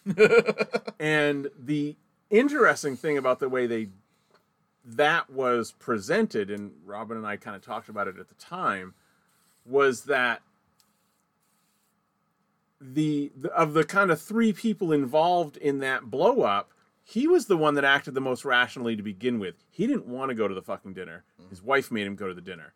He told the friend that he totally fucked over, not here, man, let's not do this. And he kept pushing. And then he blows his top, and like everyone's like, whoa, this dude is cuckoo for Cocoa Puffs. So it was fascinating that they, that, uh, uh, that it wasn't just this blow up that was 100% his fault. And it was like he was a, he's look don't put me in that position. I don't want to go to this dinner. I don't want to talk to you about this now. Yep. it's not going to end well because i'm going to fucking lose it. And he knew he knew Yep. that. I, I just thought that was a fascinating choice. Um but then from there it is an actual tornado touches down. Yep. So then you're like, oh, and you know that, the, and, and plus at the time that that happened, Robin's like, how much time left? Because she wanted to know if this was it, Yeah. and it isn't. It's a fake out with like ten minutes to go in the movie. Mm-hmm. That like, oh shit, maybe he is just crazy. Um, because it is just a, and it, there's this really long, kind of excruciating scene of the what, because the wife is is wants to be supportive and there for him, but she's also kind of scared of him at this point Yeah. And she's afraid that he's gonna lock them in the storm shelter and not let them out. Yeah. So she does. That's a terrific scene, by the way, Mm-hmm. uh, between him and, and Jessica Chastain, uh, who plays his wife. Uh, about she's trying to be calm. Mm-hmm. Just if you open the door, you'll see that there the storm's over. We're fine. We can go back in the house now. Uh, and eventually he does, and uh, it turns out it was just a bad storm. Yeah. And then when they finally uh, he finally kind of agrees that he's got to let go because he's it's all become this entire mania has become centered on this shelter uh, it's like the entire thing has that's it that's the representation of his state of mind uh, and the when he finally goes to see the psychiatrist the t- psychiatrist is you know you've got to take some time away so you're mm-hmm. not physically near it so they go on their beach trip, and sure enough, the fucking oil rain starts, and everyone's gonna die. Do you think everyone died? That's what kind of I was going Yeah. back and forth because it- it's not a. He's vindicated, but he's also like, "Fuck, I was right," Yeah. and I'm Yeah. It, it's, 500 miles it's from one my. of, yeah, it's one of those where you think about it for like I almost don't want to think about it. yeah, Because yeah, it's like that's that wasn't the whole point. Isn't to know what happens then, Right. it's just to know that it happens. and is it vindication because i still think he is it's not it was schizophrenia he is Yeah, you can still have schizophrenia and be right. and be right yeah you can be paranoid and not wrong yeah, uh so it's it's not really a i'm not even it's the type of movie you're not even sure how to feel at the end of Yeah. it like should i be happy that he's vindicated or Well, sad that uh, it, the director's pretty good at this type of feeling. Yeah. Well, and, and that, there's a lot of that in Mud. You're not quite should should I be rooting for this guy Mm-hmm. because he's kind of he's obviously he's killed someone. Yeah. Uh, Yeah, I mean his his character in the the Shape of Water. It's a little easier to know. No, we don't. We should Yeah. not root for him. yeah. uh, moving into Shape of Water, I, I speaking of, of the the Michael Shannon character in Shape of Water. I like the way everyone in this movie is uh, stylized. Maybe everyone's a little bit extra. Yeah. Um, Well, I mean, it, it's a Del Toro film. Yeah. So you know he's gonna have like almost a fairy tale element to it. definitely, yes. Um. So yeah, everything is heightened. Yeah. Um. He's, And- he's very much a fairy tale villain. Yes. Very. Yeah. He, he is very much like the villain in um. Christ, Pan's Labyrinth, Yeah, which I also like- have not seen. where you're like that. Oh man, watch I know, that. I Where you're just like that guy is just straight fucking evil, and that's his character, and that's fine. Yeah, He doesn't have to have multiple dimensions for this because his plot point is to be awful. Well, uh, although there is the uh, the other side of it is the given the time period, his position, what he looks like, he is the ideal, and he thinks he is the ideal American man. And he is looked at He's that way. government agent man. Yeah, he is looked at that way by everyone. He is idolized by his kids. His wife is there to make him happy at every Yeah, he has an idealistic life. yeah. And so he, he yeah, that's the other thing. He's been given no reason to believe that he's not. Yeah. Uh, he's been given every reason. This is the first time he's ever in his life failed. Is when they he loses the asset. Yeah. Is his first failure ever, and he's not sure quite to do it. He's pretty pissed off about it. He doesn't know what to do about it, and the automatic assumption is that this had to have been high. To, in order to get one over on me, mm-hmm. this had to have been highly trained foreign agents Yeah. and not just a mute and an artist that happen to live next to each other. Uh, Yeah, that fucking that that break that jailbreak scene is just it's also you're just like, oh my god, you guys, just it's it's hard. It's hard to watch in a way, but in another way, it's just like, my god, you guys are so bad at this, and it's Yeah. still I still have to I've only watched that once. Yeah. I've only watched it in the theater. and I watched it the same. Like I did a double feature of that and Phantom Thread, Paul Thomas Anderson's film. Well, you were going all out on the Yeah, Oscar. Uh, yeah, and I watched Phantom Phantom Thread second, and I feel like that kind of stole some of the thunder. Is Phantom Thread better? I liked it better. Really? I did. Um, but again, it's fucking Paul Thomas Anderson and Daniel Day Lewis. Yeah. It's hard not to be taken in by that movie. I, y- y- If I had watched them in the reverse order, I might feel the other way. And I have yet to revisit each film since then. So, I feel like uh, Phantom Thread was like a bet. Like, I bet you guys can't win an Oscar. Like, pick up. So they gave someone, the person making the bet, pick a topic. I will win an Oscar. All right, you're a dressmaker. yeah. Shit. You're a dressmaker that's terrible to women. I'll take that. Deal. Bet. yeah. One year later. And, and surprise, surprise, Daniel Day Lewis learned how Yeah. to make dresses. Yeah. Uh, That dude would be very successful in like the 1800s. He knows pretty- how. He's been He, pretty successful now. well, yes, but he knows how to cobble shoes. Oh yeah, yeah. I get. He knows yeah. how to live in like an He could off the go- grid house. He could go back in time and be fine. He literally knows how to build a house thanks to Yeah. the fucking Crucible because he helped. Sh- he showed up months early to help make the sets. of course, he did. Um, yeah, he he learned shit from fucking gangs in New York. Yep. He, Oh yeah, he learned to be a butcher, didn't yeah, he? and he knows how to box thanks to the boxer. Yeah. He would have been. Yeah, you can just put like most of us. If you put us back in the 1800s, we're fucked. Daniel Day Lewis is like, well, I got a choice of professions. Which one should I do? Can he paint with his? He can paint with his feet. He can paint with his feet, yeah, thanks to my left foot. Yeah, So- he learned how to do that. I do not want to know what he learned to do in for in the name of the father. Um, I bet that dude knows how to make fucking bombs. Speaking of other things that are on my to rewatch list, uh, and it'll be the first time since the first. It'll be my first ever rewatch of it is, and another one that we talk about all the time that I'll never forget is There Will Be Blood, Oh Christ, yeah. You learn how Probably to knows beat- how to fucking oil drill. and beat people to death with bowling pins. uh, if I've learned one thing on, speaking speaking on the of set of this movie, speaking of bowling pins, one of the things that gets thrown at I, I always come back to the South Park joke about you know if you just want to make an art film, it's just about gay cowboys eating pudding.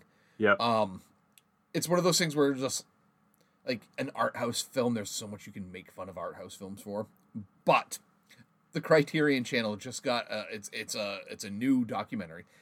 It's an eight hour documentary about a shift at a bowling alley and it literally just documents an eight hour shift at a bowling alley in real time. Huh? and I'm like, that is the most obsessive film snob nerd thing I've ever seen. Like, Hmm.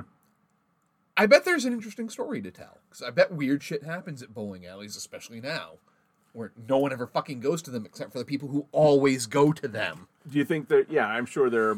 Yeah, there's there's Like every time when I lived in. Brewer and I drove by the bang the, the Brewer lanes there, it was probably the same eight cars there Probably. every time. yeah. Um, so I bet there's stories to tell there. with the occasional family of four that comes and is doing it for the one time a year and they annoy the regulars yeah, because they're not doing things or, or right. or the drunk teens that show up one night Yeah. just cause. Um, but yeah, I don't think if I I don't because Andrew's like "You're gonna watch it. I'm like no, no. I can't watch an eight hour movie about a fucking bowling alley. I wonder if they recorded a bunch of different days And just which one was the most interesting? and then found the most interesting one and then cut that together. Yeah, I I don't know.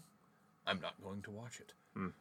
Yeah, that just the bowling pin reminded me of that. That that that that type of film exists.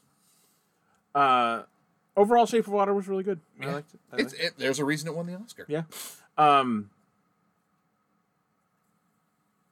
there are, I guess I'll put it this way: there are better movies from around the same time that didn't win the Oscar. Mm-hmm. Not necessarily from the same year, but because that is in that 2015 16 time Yeah. period, right? And part of me feels like I mean a lot of good movies came out that year. The Yeah. aforementioned Phantom Thread. Um, I feel like almost that was a makeup Oscar Yeah. because Yeah. honestly, Pan's Labyrinth should have won. Yeah. it won. It, it won the best foreign film Oscar the year it came out, but it should have won the best picture that year. Right. It's weird, uh, and we that happens in all Mm-hmm. in music, and that's why awards are stupid. Yeah. that being said, uh, my last two watches were both go- are both going to be nominated some in some form or another for Oscars this year. Yeah, I saw you. I figured that's Uh, what you were I doing. will not talk mo- much about them because um, you need to see them. Yeah, Uh, Nomadland, especially. yeah. and that's on Um, Hulu, right? What a yeah! It, it premiered on Hulu yesterday. Yeah. Uh, no, Friday. What a brilliant piece of filmmaking that is. It's it's one of those movies gonna kick you in the teeth a lot, Terrific. but also make you feel kind of good. Um, if Frances McDormand doesn't win another Oscar, I'm going to be stunned. She's on screen for 99% of this movie. Uh, it's it's her film. She carries it completely. Um, and one of the most interesting aspects of it is there are very few actual actors in this movie.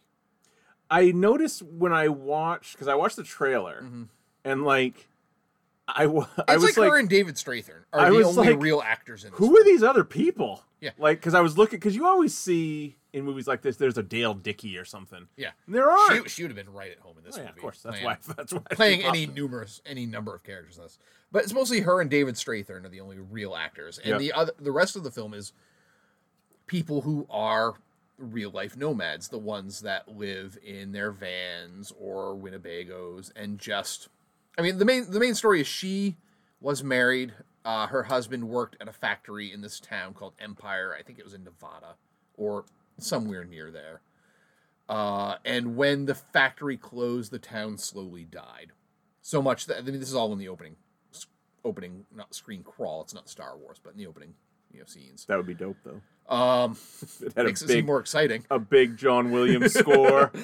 Uh, but what? Yeah, when when the, Frances's husband used to work. eventually the town died, and so much that they lost their zip code. Yeah, like they cool. stopped being a town, and her husband dies of cancer. So she still sticks around longer than she probably should have in the town.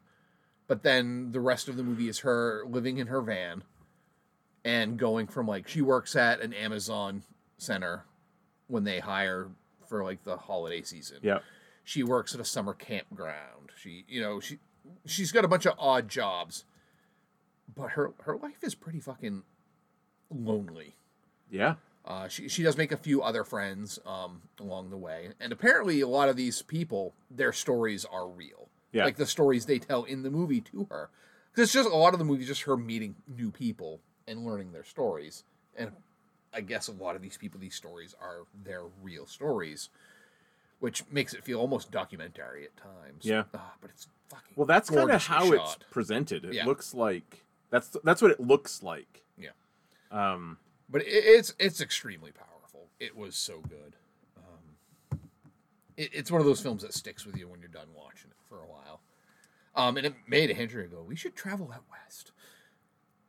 And I was like, "I'm with you" because it makes a lot of it look very interesting. But I'm like, "We're Yeah. not living in a van." no, Because it also, you know, what happens if you're living in a van and something goes seriously wrong with that van? What is Right. your backup? yeah, right, yeah. You, Um, this is the type of thing where like she gets chastised. Like she learns how to at one point fix a flat tire, but then still gets a flat tire and is kind of stuck. And if this one other person hadn't still been around, she would have been fucked. yeah, And that's like the woman chastises, like, you could die. You know, you Right. could be stuck somewhere. It's, it's going to get cold. Right. You could have been stuck here and you would die. Uh, so it present. It's not all romance. You know, it doesn't. This is not necessarily like an. It's also it reminds me a lot of Into the Wild, where you're like, oh, this would be really cool. At the same point, if you fuck up, you're dead. yeah. so This maybe be- not. This would be really cool if you could guarantee Yeah. that nothing would go Uh, wrong. yeah, I was like, okay, if we do this, we're making sure we have AAA Yeah. and a Right. variety of cell phones. Right. Uh, the second one you watched last night, Yeah. I actually, if I'd gotten up a little bit sooner, because I was like doing the math in my head, like by the time I got up and I was gonna watch it this morning, because I don't think Robin will care. And that's I'm introducing your movie for you, Mm-hmm. Yeah, but oh, you watched fine. Judas and the Black Messiah. Um, this one has more urgency because it's gone if you don't watch it. Yeah, it's it's it's on the HBO Max. You have 31 to Yeah. Like, did anyone really care when Wonder Woman disappeared? Well, that I let. Well, we talked about this. we talked about how it was pretty cool on one hand it's terrible, on the other hand it's really cool that these new movies are getting put on HBO like immediately, but they're all uh you know they're they're for a limited time and then they're gone and they'll come back. But uh also we were commenting they were kind of over two. And Because no one, no one's gonna miss the little things anytime. is soon. it already gone? Do I need to take that off my watch list? I still don't think it's gone. Yet. it. I don't think it's gone yet, but it probably within a week or so it will be. Yeah, because I can't. I don't know if it's. I think they overlap. I, so that they're on for an extra month. You know, with the new one. I don't know. It doesn't matter. I probably. I don't know if I'll get to it. Uh, you definitely need to get to Judah and the Black Judas and the Black Messiah. Yeah. Um, for those of you who don't know, it tells the story of Fred Hampton, the Black Panther, uh, and how basically the U.S. government plotted to murder him. And did. And did. Yeah, they straight up did. And it does not shy away from that actual murder. It's pretty fucking brutal. Uh, but the main character of the film is played by Lakeith Stanfield, who gets He's awesome. He's uh, he's just amazing in everything he is. Uh, but he he gets busted early in the film trying to steal a car, and is very inventive way he tried to do it. He had a fake FBI badge, Yeah. so he basically walks into a bar and tries to steal a guy's car by saying it was reported stolen, and pretty much gets away with it until he doesn't. Yeah. Um, at that point, it's like, okay, well, not only are you going to jail for the stealing the car, you impersonated a federal agent. Which is a bigger boo boo. Yeah, which means you, you would have gotten 18 months for the car. You're you're getting five years. Right. Um, and the federal agent who bust him is played by, uh, Jesus, Benedict Wong. no, discount Matt Damon, um, Landry, Oh. Jesse Plemons. Yeah. uh, and he's awesome. But it shows the way that the U.S. government at that point could just fuck with people's lives. Yeah. Um, holds it over his head that you could be going to jail, so they send him to basically infiltrate the Black Panther Party.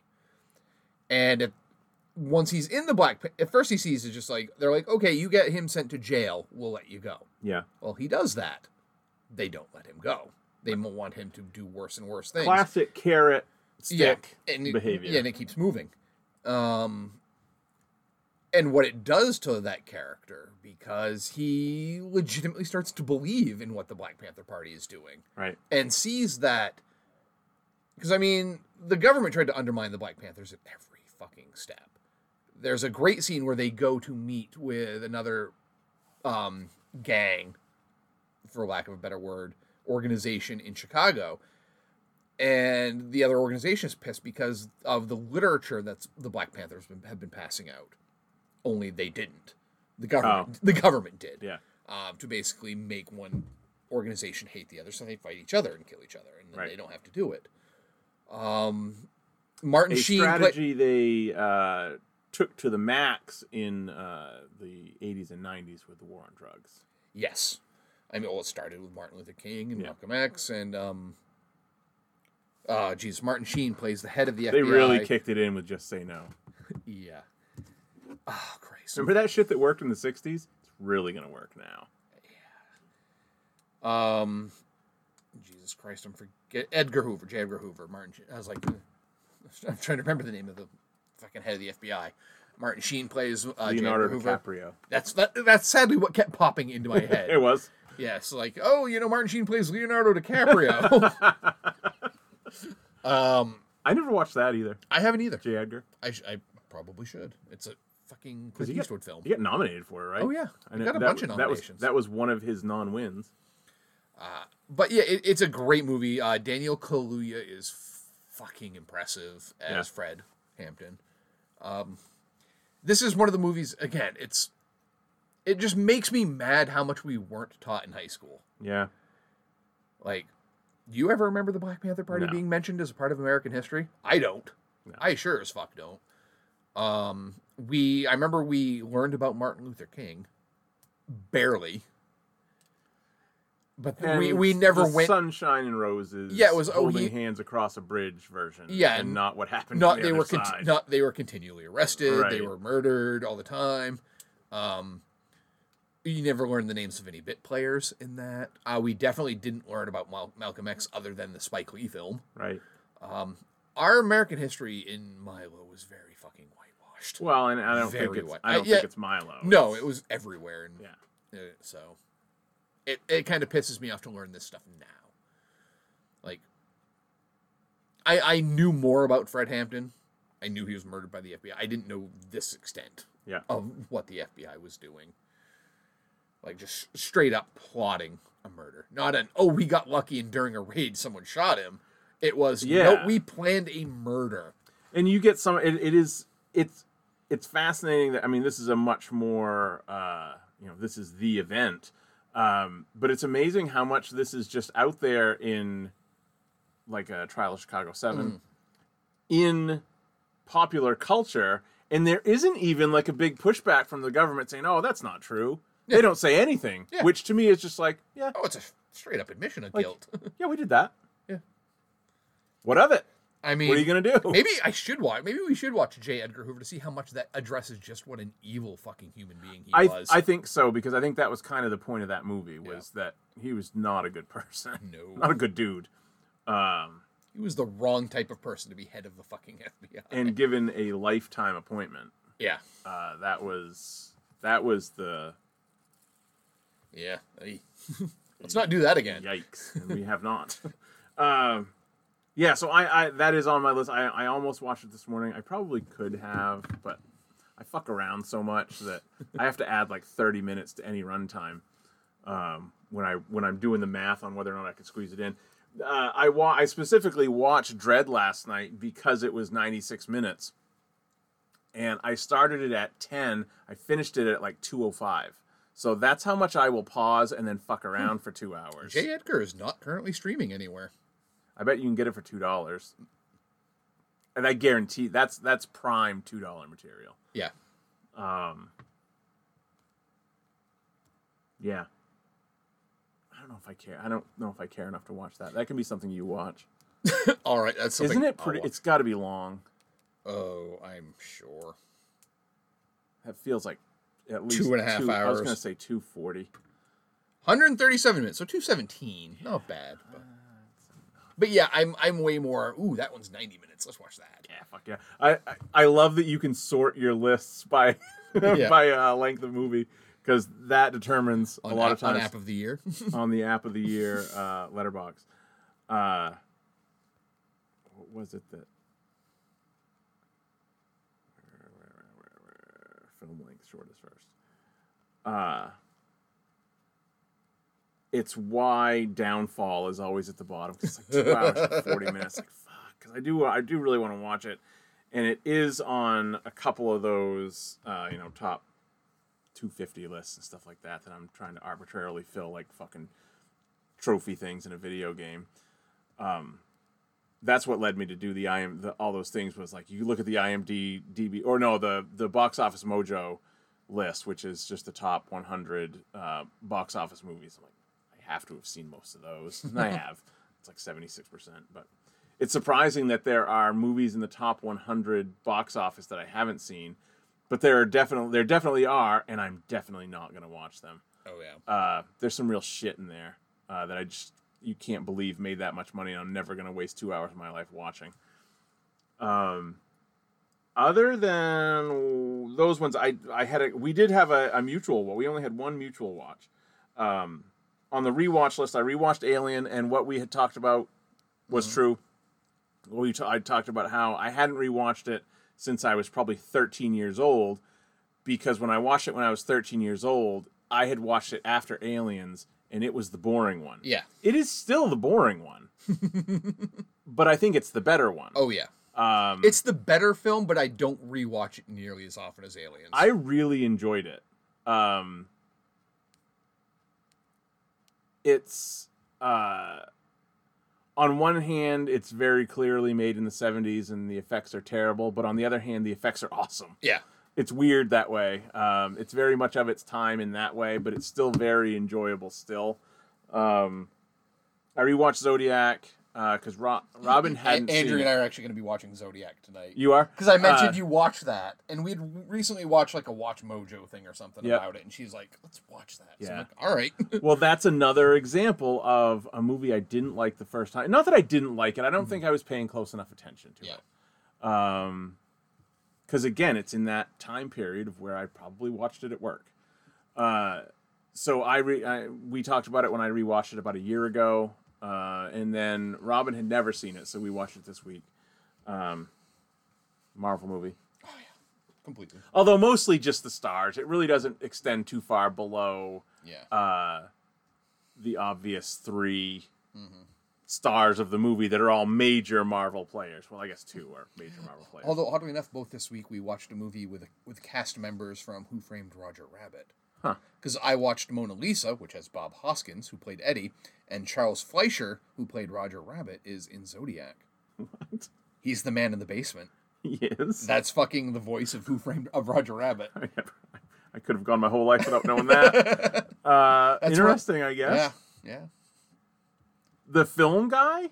The The one who's like really fucking creepy. Who's like yeah. when he's like when he, when Jake Gyllenhaal hears it, and he's upstairs. He's like, "There's nothing going on Yeah, upstairs." just, uh, do you want to go up and check? Kinda. Fucking psycho, I do. yeah, Uh, such a creepy role. That movie's really good. Uh, we already talked about that. We I rewatched The Martian, uh, rewatched The Revenant. That was part of my five star February thing that I was doing for a couple days. Um, and then I rewatched Leave No Trace, uh, which was which started the the, the five star February because I had watched uh, Galveston, and we discussed how his character in Galveston and his character Ben Foster I'm talking about and his character in Leave No Trace are very very different, but you could see how the same guy could end up there. Yeah. Uh, Also, Marvel movie guy. which one? Which? He was he was Angel in the first X Men. oh yeah yeah yeah. Right right right. I, I was thinking. I was you know, thinking someone else. If you're gonna hire No Trace. if you're gonna hire Ben Foster, why would you have him be the prettiest boy in the movie? Yeah. Like, that's not his wheelhouse. No. Uh, I was trying. I was thinking that someone else in Leave No Trace was in a Marvel movie. I was like, "Who the hell are you talking about?" was it was it Dale Dickey? uh, We need Dale Dickey in a Marvel movie. I don't know as what. what does it But- matter? No, put her something. What would she be? If it wasn't already Kathryn Hahn, I'd have her be Agatha Harkness in WandaVision. She'd be a great Aunt May, Oh, She would be. an Aunt May that doesn't give a fuck about your Spider Manning. yeah. Who could also make you some pretty mean wheat cakes. Yeah, yeah. Ah, well, things that'll happen in, a, in an alternate universe. Speaking of WandaVision, uh, WandaVision two episodes left. Things are going nice. It was, uh, you know, it was. Uh, they were. They kind of made fun of it on uh, spoils for WandaVision, real quick. Um, on the Mr. Sunday movies recap of because they do one every week for mm. the Disney shows. Was that it was the the twist that everyone like, yeah, we know. It's kind of like Khan and in the mm-hmm. Into Darkness Yeah. Star Trek movie. It's like, yeah, we know. I, am actually a little bit disappointed. Not that it's Agatha Harkness, because we knew Yeah. it would be. I just I wanted it to be Wanda is still kind of the villain. yeah, me too. This is like Did oh, we talk about this? Yeah. Yeah, okay. This is with this revelation that Agatha was kind of behind it. right. It's like I It takes some of that away. yeah, I want Agatha to be affected by it, not taking advantage of it. Yeah. I, I want yeah because I actually read it. I can't remember who put it out, but it was a great article about how come women don't get to be this type of character, like the architects of their own doom. Yeah. Men have you know we've had our Walter Whites, we've had Right. our um, fucking Mad Men's, we've had our Tony Sopranos. This is this would have been a good chance for the a woman to finally be that kind of character where it's like Right. no she's no she's the fucking villain she yeah she tries to do well from time to time but fucks it up and more often than not makes the wrong bad choice Yeah, it makes things worse. and it's like if this is just all well nope it's been agatha all along kind of pulling her strings and that kind of takes away from that a little bit and, And that it- doesn't that's not as interesting to me even uh, just from a more Marvel level, what we had talked about in the past was that she, other than her very early, you know, the first half of, uh, and in Marvel timelines, half a movie is of the blink of an eye, you know, because they draw, these people have long arcs over all these movies. Hers was, she was only a baddie until she, oh, wait, we're the baddies? Oh, I'm going to be good now. yeah So it was almost like she never had that in her when canonically she's way more complicated than that. Um, she's not always the good guy. She's not always and- on. and she's not always an Avenger. No, and she has the potential to be a massive supervillain. Yeah. And so it, it takes some of that bite away from that side of the character because we were both kind of happy that they were finally. She's not just a good guy all the time, and they are addressing that. Where did your accent go?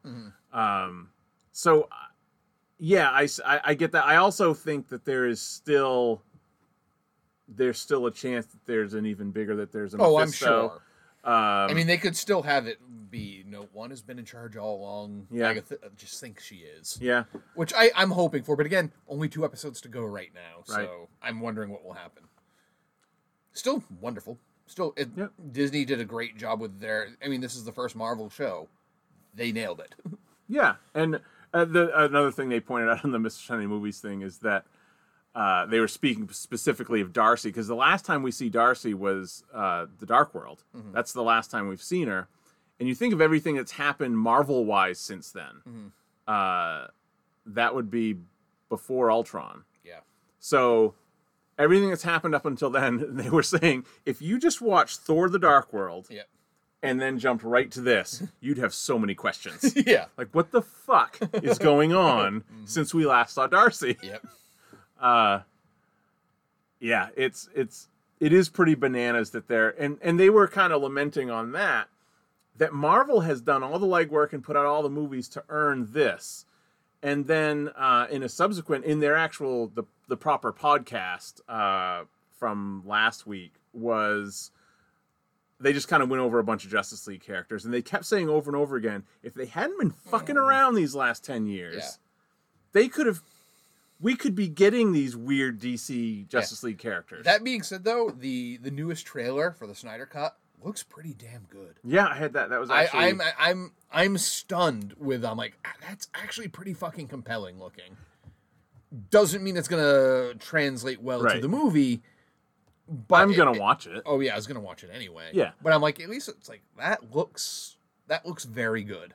There is, and this is also this is meaningless in our uh, streaming, watch it and whatever, whenever we want ways, but it is cool.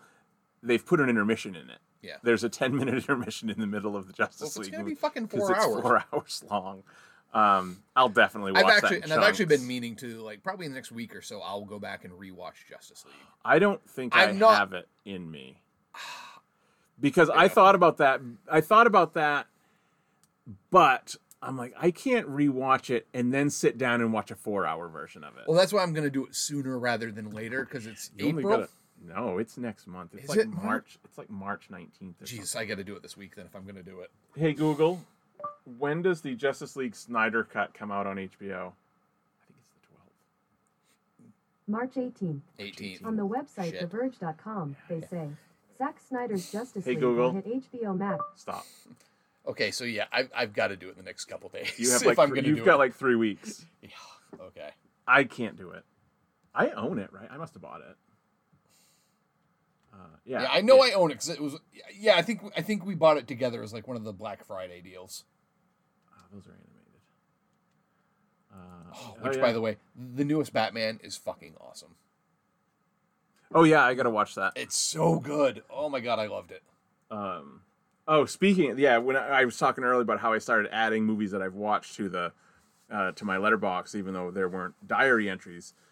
Um, it has totally screwed up my because the same guy directs all those DC Oh, animated yeah. movies. So I've got like 24 credits from that one Jay Oliva or whatever his name is, uh, that directs all those movies. Mm-hmm. Uh, well, it's him and one other guy, and it's like uh, 15 of one and nine of the other, or something like that. Um, was there? Okay, so there wasn't a. I'm thinking of BVS that there was an extended edition of. Yeah, there has not been of Justice. So League. this is just there's there's only the two hour cut of Justice League. Yeah. Man, it feels so much longer, Yes, it does. doesn't it? Yeah. Yeah, I can't do it. I'm not gonna watch that. Again. You know what I might do? Though? I'll take the bullet for us. You know what I might do? Wa- Watch the extended cut. I might watch the extended BVS before watching the Snyder cut. That would make more sense to me. Oh dear God, why why do I do this to myself? Because I'm now I'm now think, I'm now thinking like you know what? Don't watch both. Oh no, I'm thinking one up from that. You're thinking Man of Steel. I am thinking watch it because I like there'll be one day this week where I don't have anything I need to do. It would make sense for my Maybe I could. Shanathon. Maybe I could watch a Man of Steel, BVS, Justice League triple feature. I'll watch. Holy fuck! Why am I doing that? Why am I, I even will- contemplating doing that to myself? I will watch Man of Steel and extended BVS leading into Snyder Cut. I'm not going to watch Justice League again because I will. I am higher on both of those two than I think the consensus. Yeah. I think I like Man of Steel more than the consensus. I like Man of Steel a lot. I just have issues with how, you know, Papa dies. Yeah, I definitely like BVS more than most people, Mm-hmm. and I don't like BVS, but people fucking hate BVS. Oh, the tomato meter's twenty eight. Yes, twenty eight percent. Um, but a a ton of the issues that I had with the theatrical, and I know that you this isn't right and it's dumb and it shouldn't be this way, but it is this way. And a lot of the problems I had with the theatrical cut are answered in the extended cut. That is not an excuse, Mm-hmm. Yeah. and it's not forgiving the movie because a movie should make fucking sense the first time you cut it. Yeah. It doesn't. It sucks. Move on. Mm-hmm. It those most of those questions are are answered for better or worse. Again, not defending it in the extended version. It still has an all timer terrible ending. I get that, Yep. but up until that point, it's pretty good. It has moments, that's for sure. You know, Scoot McNairy's doing his best work. uh, Oh, yeah. it's it's You always forget Ah. Holly Hunter's in it. Yes.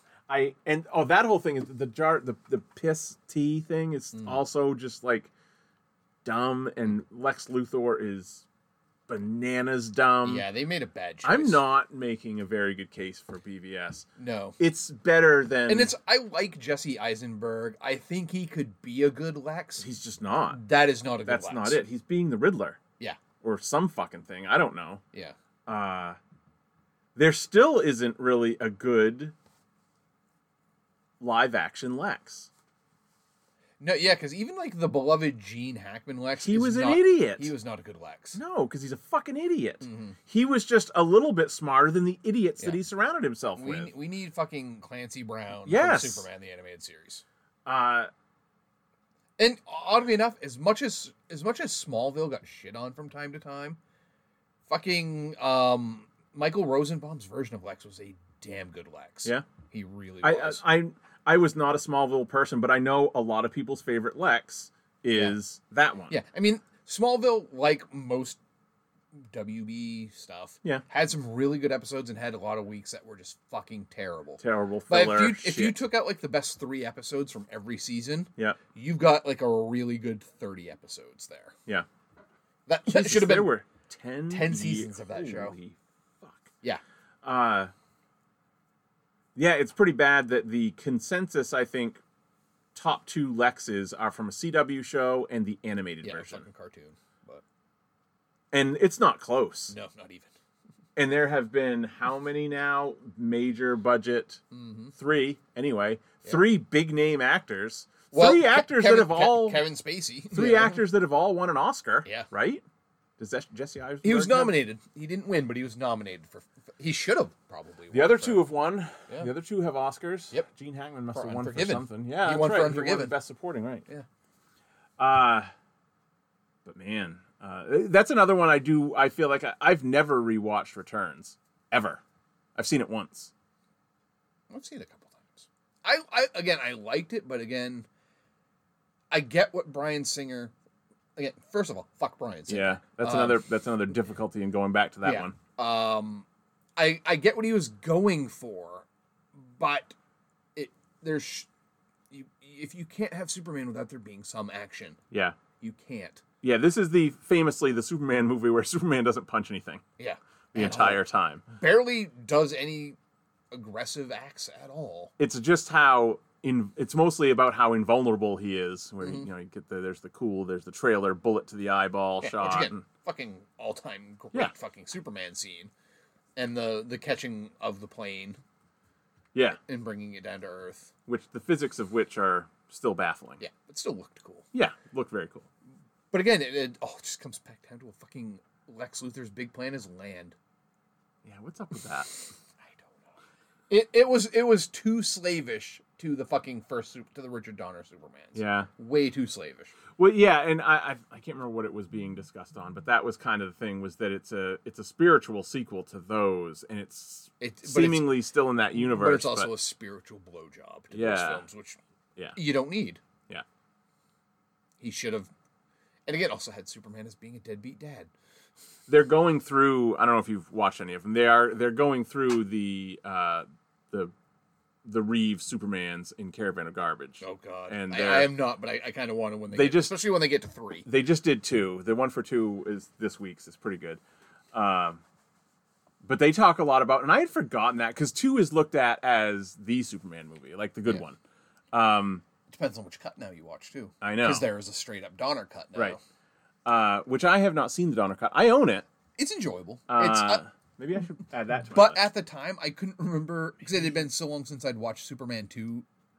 Like, we're talking like since as a kid on HBO, I Sure. hadn't watched Superman two, so I couldn't remember really what was different. There were a couple Right. things that were definitely like, oh, that's different, but there wasn't enough. I actually, I actually don't have anything but the Donner cut. I don't think. I don't think there's another. Ver- yeah, I have only the Donner cut. Is it longer and there's more stuff, or is there just added stuff? It's longer too. Yeah. Yeah. Did that make sense the way I asked it? Yes. Okay. For for me, Did it you, did anyway. did you understand what I was saying? Uh, is it longer or is there just added stuff? well, both of those things are true. That's the same thing you've just said. Uh, it is funny. It's also very true. The the tagline on it is the version you have never seen. That is actually true for me. I have never seen this version. Uh, the original Superman 2 is. Oh, come on. Tell me, tell me, tell me. An hour, an hour and 56. And This the is Donner is the two hours and Two hours seven. and two minutes. Oh, so that's two two hours and seven minutes here. Fucking lying. Lying. Actually, neither of the runtimes listed on IMDb match that. really? Because one I is two a- hours and seven minutes, I've and the a- other is one hours and 56 minutes. I have a special Donner cut. You apparently do. Uh,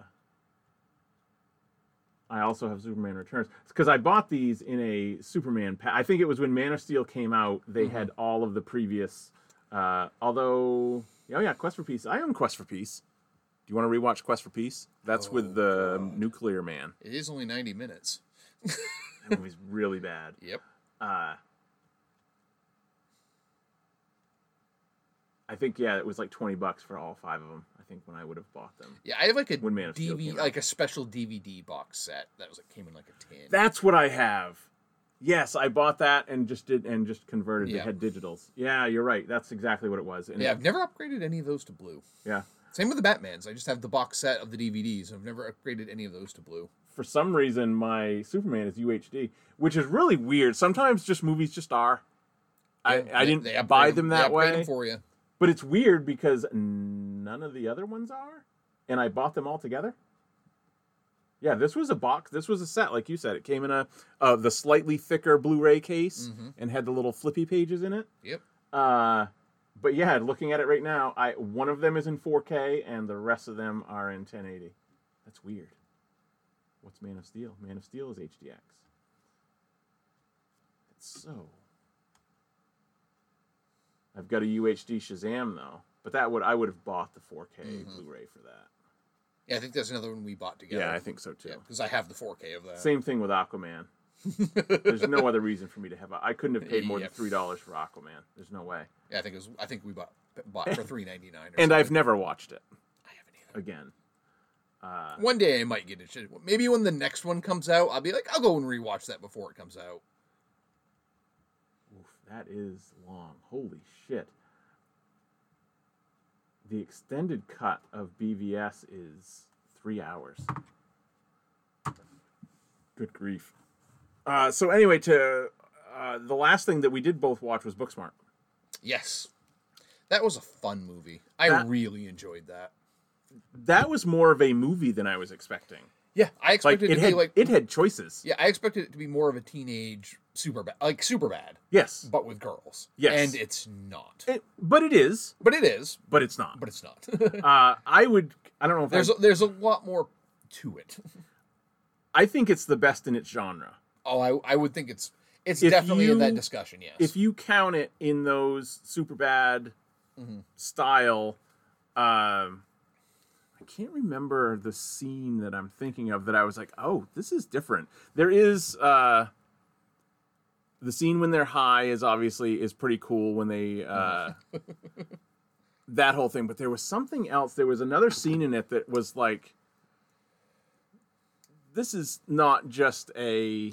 Oh, I just my favorite. This is a movie. My favorite scene in it is when it's at the party and she's telling off all the all other classmates. Well, you know, I'm going to. Oh yeah, and I'll see you when whenever wherever you guys go. And they're like, I'm going there too. I got into yeah, it's Yale yeah, because the, all the class agreed not to talk about which, so they got so no one felt left out. right. Which is a very millennial sounding thing. Yes. Um, but yeah, she's like, well, I'm going to Yale. But and yeah, one of the burnouts is like, oh yeah, I'm going to Yale. How about you? And then like the biggest burnout's like, well, I got, I'm getting six figures to go work. Yeah, to go it's not not code going for Google. right? Not going to college at all because he already got a six-figure offer from Google. Yeah. Yeah, uh, and you're and as- and her realization that well, fuck. I've wasted this time. yeah, which, Jesus, you know, who, everybody can relate to that. Yeah. in some way or another.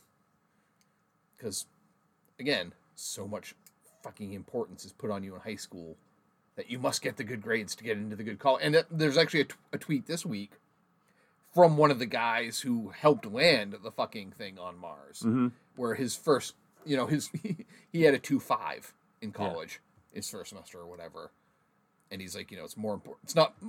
It's more important that you stick with it, not what you get at first. Yeah.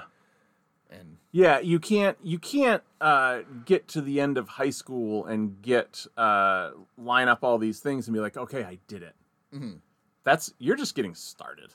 yeah, yeah. Uh, it's more about what you do after than anything that you've ever done in high school. yeah, because the guy who retweeted it is um, Alex Irvine, Yep. who was a, a UMaine professor for the long for a long time. He he taught English at UMaine, but he's also he's also a, a published writer. Like Mhm. he's written probably ten books. He's written he writes for Marvel Games, like oh, especially all the like the app based ones. oh sure, He's yeah. written all of those. Huh. Um, he wrote tie-in novels for Supernatural, and he tweeted that like his cumulative for his four years in college was a two five. he's so he's like you know don't do what you like and just be good at that. Yeah. you know, and you'll you'll find your you'll find if you keep up with that, you'll eventually find the place where you belong. Um, hopefully, and if you're good at it, you'll get there. yeah, It's not going to be you're not going you can't live on Mhm. the grades that you got in high school. That's not going to get you anywhere. no, because nobody Nobody gives a shit. Once you get accepted to college, they don't ever. That never gets brought Yeah. up again. Like, um, we uh, Tristan Andrea's son found out this week that he got accepted uh, to UMaine Machias in their marine biology program, which is Mhm. what he really wanted to do. He still hasn't taken his SATs. yeah. And he was so fucking. He's been so. I mean, especially because last year they canceled. Is he even going to bother?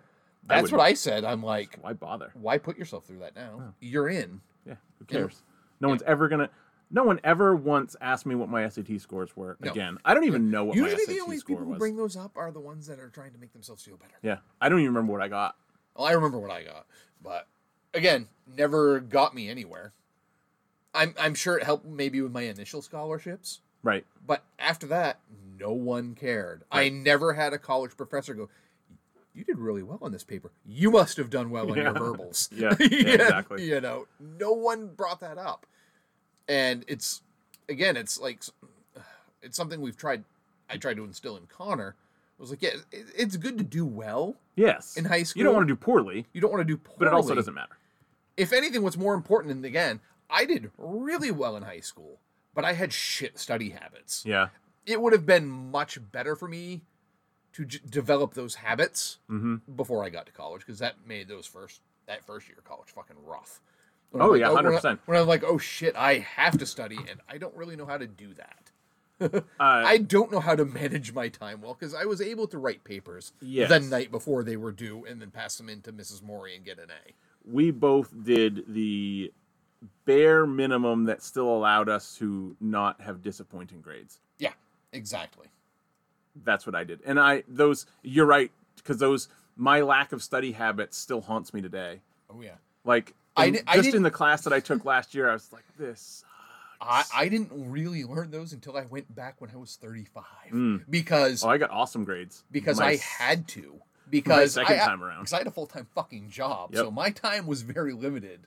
So it's like It I need to make sure I study between these hours, or I don't get to do it. You get mad at your former self because Oh, fuck yeah! the my last year of my most recent college, uh, I had a full senior level class load at Maine Business School. I was working full time at the base, and I had a one year old child. Mm-hmm. And lived in Belfast, worked in Bangor, went to school in Orono. Mm-hmm.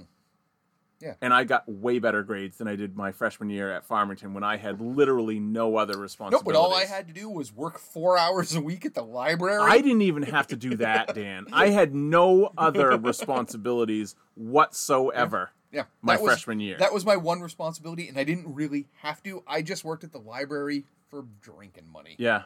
That's what I was going to buy CDs with and buy some beers. That's the only reason I did that job, and it was very easy. Awful. But yeah, yeah. Again, I had no, yeah. Most of my days, I had nothing to do. I had I had maybe three hours of classes a day, maybe Maybe. And you probably went And there- skipped one. easily. Skipped one a day. oh yeah, um, yeah. And my grades were terrible Yep. because I didn't. Mine know- too. I didn't know how to make the most of my study time. Um, yeah. So and when you don't when you don't the and the biggest thing is not showing up. When you don't have to go, yeah. you won't. Oh yeah. No, you have get- to you have to learn As soon as that you learn that discipline. your professor's just pretty much reading the textbook out loud in class. and they also that that's the other thing in high school they're gonna get on you about stuff your college professors don't give a fuck Nope. if you're there or not Nope. and they shouldn't but no, they don't like my. I, I still remember my my my fr- sem- uh, freshman semester uh, chemistry class had 800 people in it. yeah That professor could not have ever picked me out of the lineup no ever, because again, I was one of 800 people. To him, I wasn't even a number because his even- TAs took care of that. yeah right right He was there to lecture once in a while, not Yeah. even every week. He'd show up like once a month to do the lecture. Yeah your your intro chem class was just something he had to do contractually but it had, that's not he did not consider that his job Oh God, no. that was not part of his actual reason for having Nope. his job Nope, and he let it show. Um, the uh, unless you have anything else, the last thing I had written down that we should mention is there were there was casting news from the uh, upcoming hopeful video game adaptations of things. Yes, yes. The Uh, last, of Last Us. of Us got their Joel and Ellie, and Borderlands has um, Mm-hmm. Starting to put together an impressive cast. Yeah. Uh, Borderlands will start with the the the less exciting one, I guess. Borderlands, uh, Jack Black is going to be the voice of Claptrap, which, yeah, okay, Yeah, fine. sure, Um, that'll work. Cate Blanchett is going to be Lilith, which is might be too much for me. uh, we'll see. Mm-hmm. I'm I'm that's terrific casting. Uh, there was one other one too for Borderlands, and I can't remember who it is that got cast also. Um, but the big news, I guess, is is Last of Us, and they just We got Joel and Ellie. HBO just kind of pulled some Game of Thrones people and Yep. We've got uh, Pedro Pascal is going to be Joel, which is makes total sense, and Bella Ramsey will be uh, Ellie, which I'm really glad because I, I hate the fan casting stuff, and it's so horrible in video games. People wanting actors that are in their fucking 30s Yeah, to oh. play this 14 year old. Yeah, you've got a 14 year old girl. Yeah. So um, good. I, I, she was real. She was the best thing about the last season of Game of Thrones, Mhm. pretty much. Um, so I have every reason to believe she'll be good. Mhm. We know Pas- Pedro Pascal can be good. Yep. So He's good in everything. Yeah. He looks the part. They both look the part, uh, which is which I didn't really care about. I'm not as hung up on that as most video most video game people. They need them to be the exact fucking replica of what was rendered on the game that they love. I no. don't care about that. I just need a dude who looks like he's been kicked by life. yeah, it doesn't really Yeah. matter. And a, a, a young girl who has been kind of sheltered from this, for the most part. Yeah. I, it was more important to me that they be of close to the right age, uh, which they both are, Mm-hmm. uh, I didn't care so much about whether or not they looked close enough like the characters Yeah. in the games. Me either. Um, because who gives a shit? it doesn't matter. Uh, that said, I guess the uh, that, you know I go back to the Tom Holland thing where he doesn't look anything like Nathan Drake, but once he gets all the stuff on, he kind of does. yeah, he, he's gonna do When he has the Nathan Drake hair and the the the, the jeans and the half tuck, he looks a lot like him. Um, I'm starting to have some hope for that that the Uncharted movie might be good. I think it'll be good. It'll probably be fine. Yeah, Um, it'll probably be a three and a half. I could see that. Yeah, It would pro might even get a four just for the uh, the fact that it finally fucking happened. yeah the fact that, and that it's the, a beloved franchise. Um, but like if it was just taken on its own, it would probably be a, a solid three and a half type movie. Um, that's all I had. yeah. That's I all actually got. I actually wrote a, I have a show doc this week nice because I knew we had watched so many things. Uh, so we'll watch what we uh, discussed. I won't, we won't rehash all the stuff we said we were going to watch, but uh, I'll definitely watch. I'll say say that I won't. The Handmaiden. I really want to watch that. That is very that's that is tops on my list, and I'll try to watch um, Judas and the Black Messiah. What was the rewatch one that we both agreed to? Oh, we'll we'll try to do the Superman thing. I think I I do. There's a legit chance I will uh, get Robin to rewatch Man of Steel just just on the Michael Shannon thing alone to say we've got to complete some sort of you know Shanathon. We've got it going, so why stop now? Other than that, do you have anything else? no, I'm good to go. All right. Well, well, this was two hours and twenty minutes. That's long, but there was a lot to cover. Yeah, All right. Next week